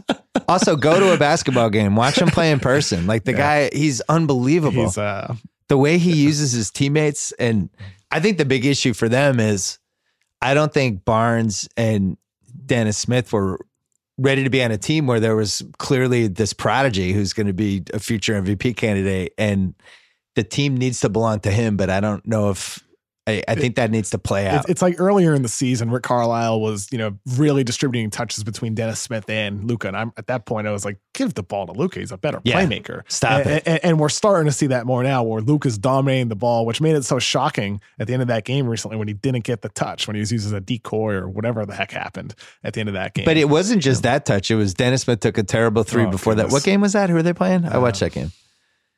Dennis Smith took I it. Yeah. Luka made the go ahead three and then didn't touch the ball again for the last minute. Barnes took a Oh, that was shot. New Orleans. New Orleans. Yeah, Barnes took a shot. Dennis Smith took a terrible Mm-hmm. three, and then Dennis Smith took the ball on the last play. And Doncic didn't touch the ball. He just scored. I watched that team a lot because I. It's weird. He reminds me a little of Bird. Luka I, Legends. I really, I really hesitate to throw that out there, but kind of the way he uses everybody, he uses. He's like a chef. He just uses all the ingredients on the court, and is like, oh. All right, Maxi Kleber's out there. He likes to do this. I'm going to make this happen. And I, I don't know. I just love watching. I mean, him. we talked about Luka, you know, before the draft, and I, you know, our conversation about him was based around the fact like this guy's going to be a success, no doubt about it. It just depends on the level he reaches. And right now, his rookie season, his scoring is far beyond what I would have expected for him as a rookie. Like the playmaking, and Get the 20 game at 19 is nuts. The, the- the creating space, like his footwork and feel has always been at a, a truly elite level. Like sometimes I feel like I overuse the word elite. It, it should be reserved for Luka. Like he is Yeah. a transcendent level player when it comes to footwork and Danny overuses it actually. You, you use it a little too much. yeah, I, I, Danny likes yeah. historical and elite. Maybe that's my New Year's resolution. Danny's Use a elite historically less. elite user of historical and elite. but Luka is truly elite. He- He's historically elite. Yeah. right. Uh, when potentially uh, with footwork and feel that, but the scoring, Luka's going to win the MVP someday if he stays healthy, yeah, in my opinion. uh, uh, he's he's um he like when you're talking about the next faces of the NBA, like as LeBron fades away, you know, at some point, Luka, Giannis Antetokounmpo, maybe Ben Simmons, these are the guys that are going to become the faces of the league at some point. What about- decade. What about Dennis Smith and Matthews expiring to the Knicks for Hardaway, Frankie Smokes, and whatever expiring it takes to make the deal work? I mean, I think if first of all, if you're the Knicks, you're excited because it's like yes. If I am the Knicks, get off Hardaway, have a chance at KD. Hardaway, that's, that's should- all you need to do. But people should want to trade for Hardaway. Like Utah should want to trade for him. Dallas should too. He can, you can play him in crunch time. Hardaway, Hardaway, I've been I've been thinking about him. Like he's scoring over 20 points per game. His inefficiency stinks, but he's also in a role right now where he's asked to do more than he would Yeah. be in a different situation where he'd more. I'm glad you brought that up, Yeah. Kevin O'Connor, because nobody looks at these circumstances when you're Yeah. looking at some of these stats. Context matters. He's being everything. forced into being the number one option on a bad team. Like, of course, his inefficiency is going to be Yeah. down. If he's your fifth guy and he's just wide open in the corner, he's going to make shots. corner threes, Yeah. running off screens, scoring secondary pick and rolls. he can score. against the fourth best defender on the floor instead of the best one. I mean, that's all going to help someone like Hardaway out. Uh, I think that's intriguing for Dallas. Uh, I don't know. I mean, I how, also how do you think Sacramento would be fun too for him. Hardaway. That'd be, yeah, I, I'd, that'd be interesting. I, I'd like more size. I think because when you already have Hield and Fox, I think a little bit more size and Bogdanovich for that matter. What about a three way where Hardaway goes to Dallas and Barnes goes to Sacramento? Hmm. Uh, Barnes would be the more Knicks get some interesting. expirings back. Barnes would be more interesting to me than Otto Porter because of the contract for Sacramento. Otto Porter is one of those. Are we sure he's good? I, I think Otto's also another one Not of those sure he's good. Types where, you know, if you put him in a high tempo offense in Sacramento where the ball moves around a bit more, granted it, it will now, you know, without John Wall, Satoransky in there. It's not a knock on John Wall. It's just how the nature of this team is going to change. I think we might see a little bit of a different Otto Porter moving forward with Washington. The problem is you can't take that risk because he's making 25 million a year. The, the, the money. We didn't get to talk about. Washington. I forgot to bring that up. I I would uh I would go I would tank in ways that nobody has seen. the most obscene. We're talking more than the I- Sixers. I would convince Bradley Beal that he has mononucleosis right now. or plantar fasciitis or whatever. It's like Bradley, uh, bad news. There's something wrong. We found uh we found some issue with your foot. I know it feels 100% fine, but it's not. Yeah. You're going to have to sit out for a month and a half. Here, here's the thing, though. They still stink even with Bradley Beal, though. Like if you can, you can Bradley Beal right now. You can run more pick and roll with him. You can try to improve him get him out. asset. I, I know They got to go 2007 Paul Pierce on him. Your knee hurts. Oh yeah, that that was uh, Remember that one? Yeah, Paul that Pierce's slight ankle strain Yeah. or whatever. It lasted four and a half months. there, would be a, there's some good tanking stories out there. Yeah. I just want to, I'm going to leave you this, Kevin. okay. If Cleveland wins the lottery and gets Zion, I'm quitting sports. Okay, you're quitting. I'm just done. I'm Just out. doing all we're folding the ringer. from now on. Yeah, we're just doing ringer. Ringer turns into a pop culture site. You're gonna have to look for a new Okay, job. all right. It's I'm done. Sports. If Cleveland wins the fucking ladder again, I'm done. I'm done with all all professional sports. I'm out. I I, th- I think Zion in Cleveland. They do uh, not that- deserve that- that- Zion. That, that would be You don't deserve Yeah. Zion. I'm sorry, Cleveland. Yeah. That that, that would be. How many be fucking times else. can they win the How oh, lottery? would that be the fourth time? That would be the Fourth time? fifth. Fifth time? Jeez, I'm losing count. We're losing count. How many times Cleveland's got a number one pick? Dan Gilbert, talk about being born on third base. Just happens to win the lottery with LeBron. And all he does is fuck that up for the next 15 years and just they keep letting him win the lottery. What has he done other than he won the LeBron lottery? Then he wins the Kyrie Irving lottery. Oh my God. One note on the lottery. It's 14% for the top three teams, and the first four teams are going to have the lottery balls drawn. But being the worst team still gives you an advantage because if you're the worst team, the worst pick you can get is fifth. If you're the third worst team, the worst you can get is seventh. So it's 14% for the top three teams, but it's but it's actually not because of the back end. Of, Here's of the another team that shouldn't win the lottery Phoenix. Phoenix, you you shouldn't be allowed to win the you, to even get a top three pick again. How many Why? top three picks can you get? What's wrong with DeAndre Ayton? Yeah, exactly. They won the lottery last year. They shouldn't be able to win the lottery again. Oh, oh, okay. So you're saying two years in a row. Okay. I'm saying Yeah. you shouldn't be able to I just be you were saying completely because the- incompetent for four straight years and then just you get Zion Williamson. Yeah, I mean, like Dev, Devin Booker was not an incompetent pick. No, DeAndre Ayton wasn't either. They they have something good going. they had the I mean, fourth I know- pick know, and the I- first pick in back to back lotteries. I know for a while I was like on an island with Phoenix, but I think it's pretty clear now. Pretty Well, you like. Devin Booker too much. It's one of your flaws. I don't think I love Devin Booker. Yeah, too it's like much. it's it's like a Jaylen Brown type flaw for you. do it. Do I love Devin Booker too much? I don't know. Yeah, I think yeah, I think you like him I- too much. I don't know. Maybe, I see- I feel it in I- the I- slack. I, I think I think with yeah, I put some good Devin Booker stats in there the other day. I? I think it's easy to put up good stats on bad teams. Is I- one of the things I've learned in life. Well, that that that was one of my points on last Friday's Ringer NBA show. My my resolution for the Suns was don't fall too in love with Booker at point guard, and the reason why is because I think with him, part of it is as you're saying, that you know he's putting up great stats on a poor team, but also he's a really good off ball player. Like you, Yeah. you don't want to have him as your total number one centerpiece. You want him running off screens and doing the thing that you expected him to do coming into the league, like the Klay Thompson. He's not a Klay Thompson level shooter, but that type of thing, running off ball, spotting up, attacking closeouts. He's far better with the ball than anybody could have expected. But off we have to go because Kyle's getting fidgety. Sorry. When Kyle starts moving around like this, either his girlfriend's FaceTiming him. No, no. or- I played basketball yesterday. My legs are fucked up. I'm You played Dang. basketball? New Year's Yeah. Day With who? Basketball. Damon and uh, a couple other people right down Where? At the court there. Poinsettia, right down at the court there. That's great. Uh, we should have sent KOC. He could have given a scouting report who's for your- everybody. was I gonna don't wanna say, hear Kevin's I was about to scouting ask, report. Who's your basketball doppelganger? I don't didn't like hear Kyle's it. perimeter defense. yeah, who's your doppelganger? Somebody who doesn't try very much and hangs around the rim. It's what do you think? Dirk Nowitzki right now. Yeah, shit, that's great. Let's go Oh, with that's that. a low blow. It's Dirk sad should watching, retire. It's, it's sad watching Dirk. Dirk, right you're a hero. You're one of the best 15 players of all time. You're the second best foreign player the league's ever had. You beat LeBron in the finals. I, I think it's it- over. this feature has probably been written, but I think there's a feature to be written on like this final season for Dirk passing the baton to Luka Doncic. It's kind of poetic. I mean, I know it's sad to watch uh, to watch Dirk right now, but it's also kind of beautiful watching those guys It is, but it, pass the playing on the court together. Luka's going to take the reins. It's Kinda sad to watch. It's, It's, sad, but also nice because he Luka can't run such anymore. I was shocked can't when I went to the Clipper game. He said Yeah. he's one of the greats of all time, but at some point you just got to stop playing. Like he can't Yeah. move anymore. It's It- it's, rough. It's like LeBron said recently. I forget where he's like he won't play when he's sorry as a player.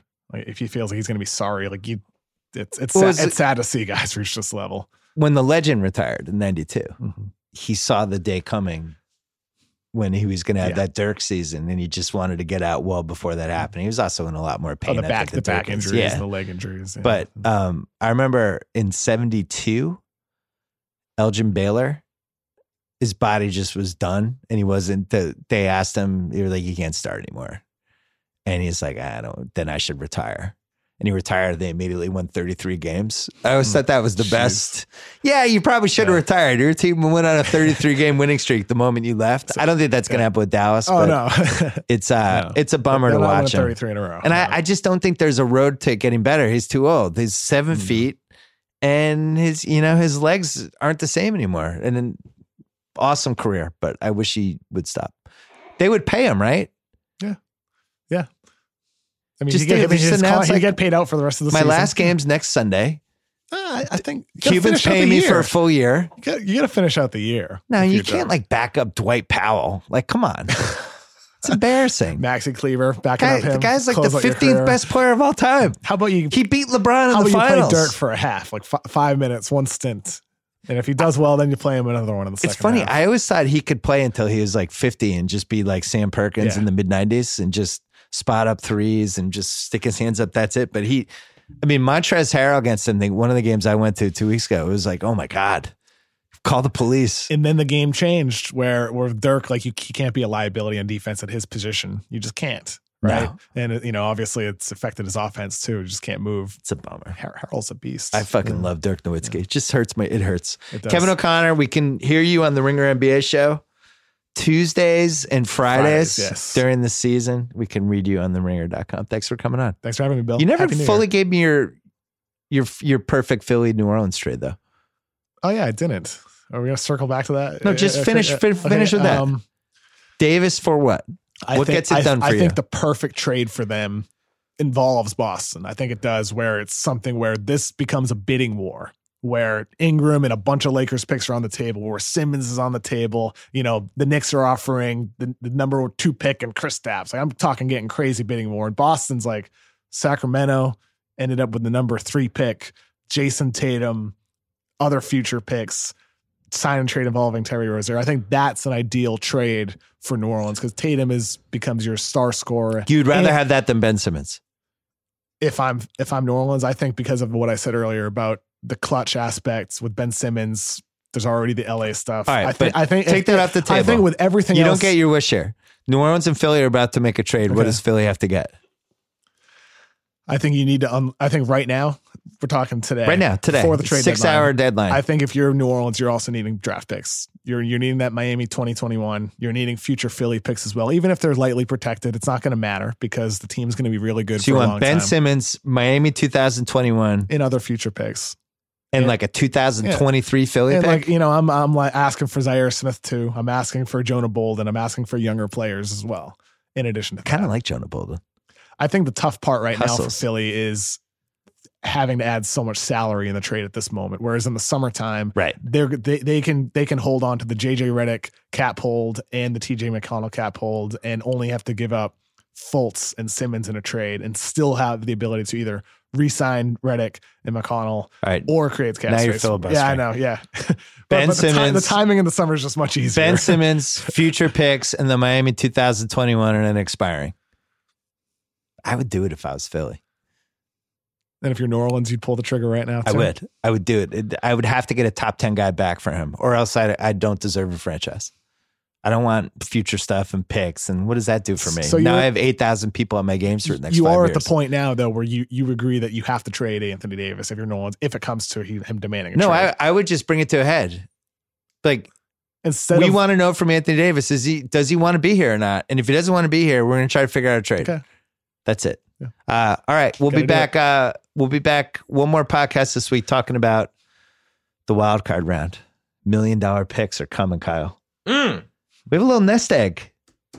Do we? Oh yeah, All right. Yeah, Well, if happy we're to over ride five those million. coattails. Yeah, that's great. yeah. E- Eagles Would have managed won to last sneak week too, but I didn't get to do picks last week because we uh, we decided to just do a parent corner. But anyway, E- Eagles managed to sneak in with Nick Foles. Yeah. again. I know, God damn Nick it. Foles. Watch out for Nick. All right, we'll see you in a couple days. All right, thanks to the Kevins, Clark and O'Connor. Thanks to ZipRecruiter. Don't forget to go to ziprecruiter.com slash BS. Thanks to the New York Times mini crossword. If you have two minutes, it's a fun way to stay sharp when you're not busy. The satisfaction of solving is endless. There's wordplay every day. Taking a break with the mini is time well spent. Download the New York Times crossword crossword app at newyorktimes.com slash mini. Thanks to Project Blue Book. The new drama series premieres Tuesday, January 8th at 10 ET on history. Visit history.com slash Project Blue Book to learn more. It is based on the true top secret United States Air Force investigations of the same name. Each episode draws from actual files, blending UFO theories with authentic historical events from one of the most mysterious eras in United States history. We're back with one more BS podcast this week. Plus, don't forget about the rewatchables. Comes back next week. 50 episodes, The Godfather, Kyle. January mm. 8th. The most important rewatchables podcast we have ever done. That is all coming up. Until then.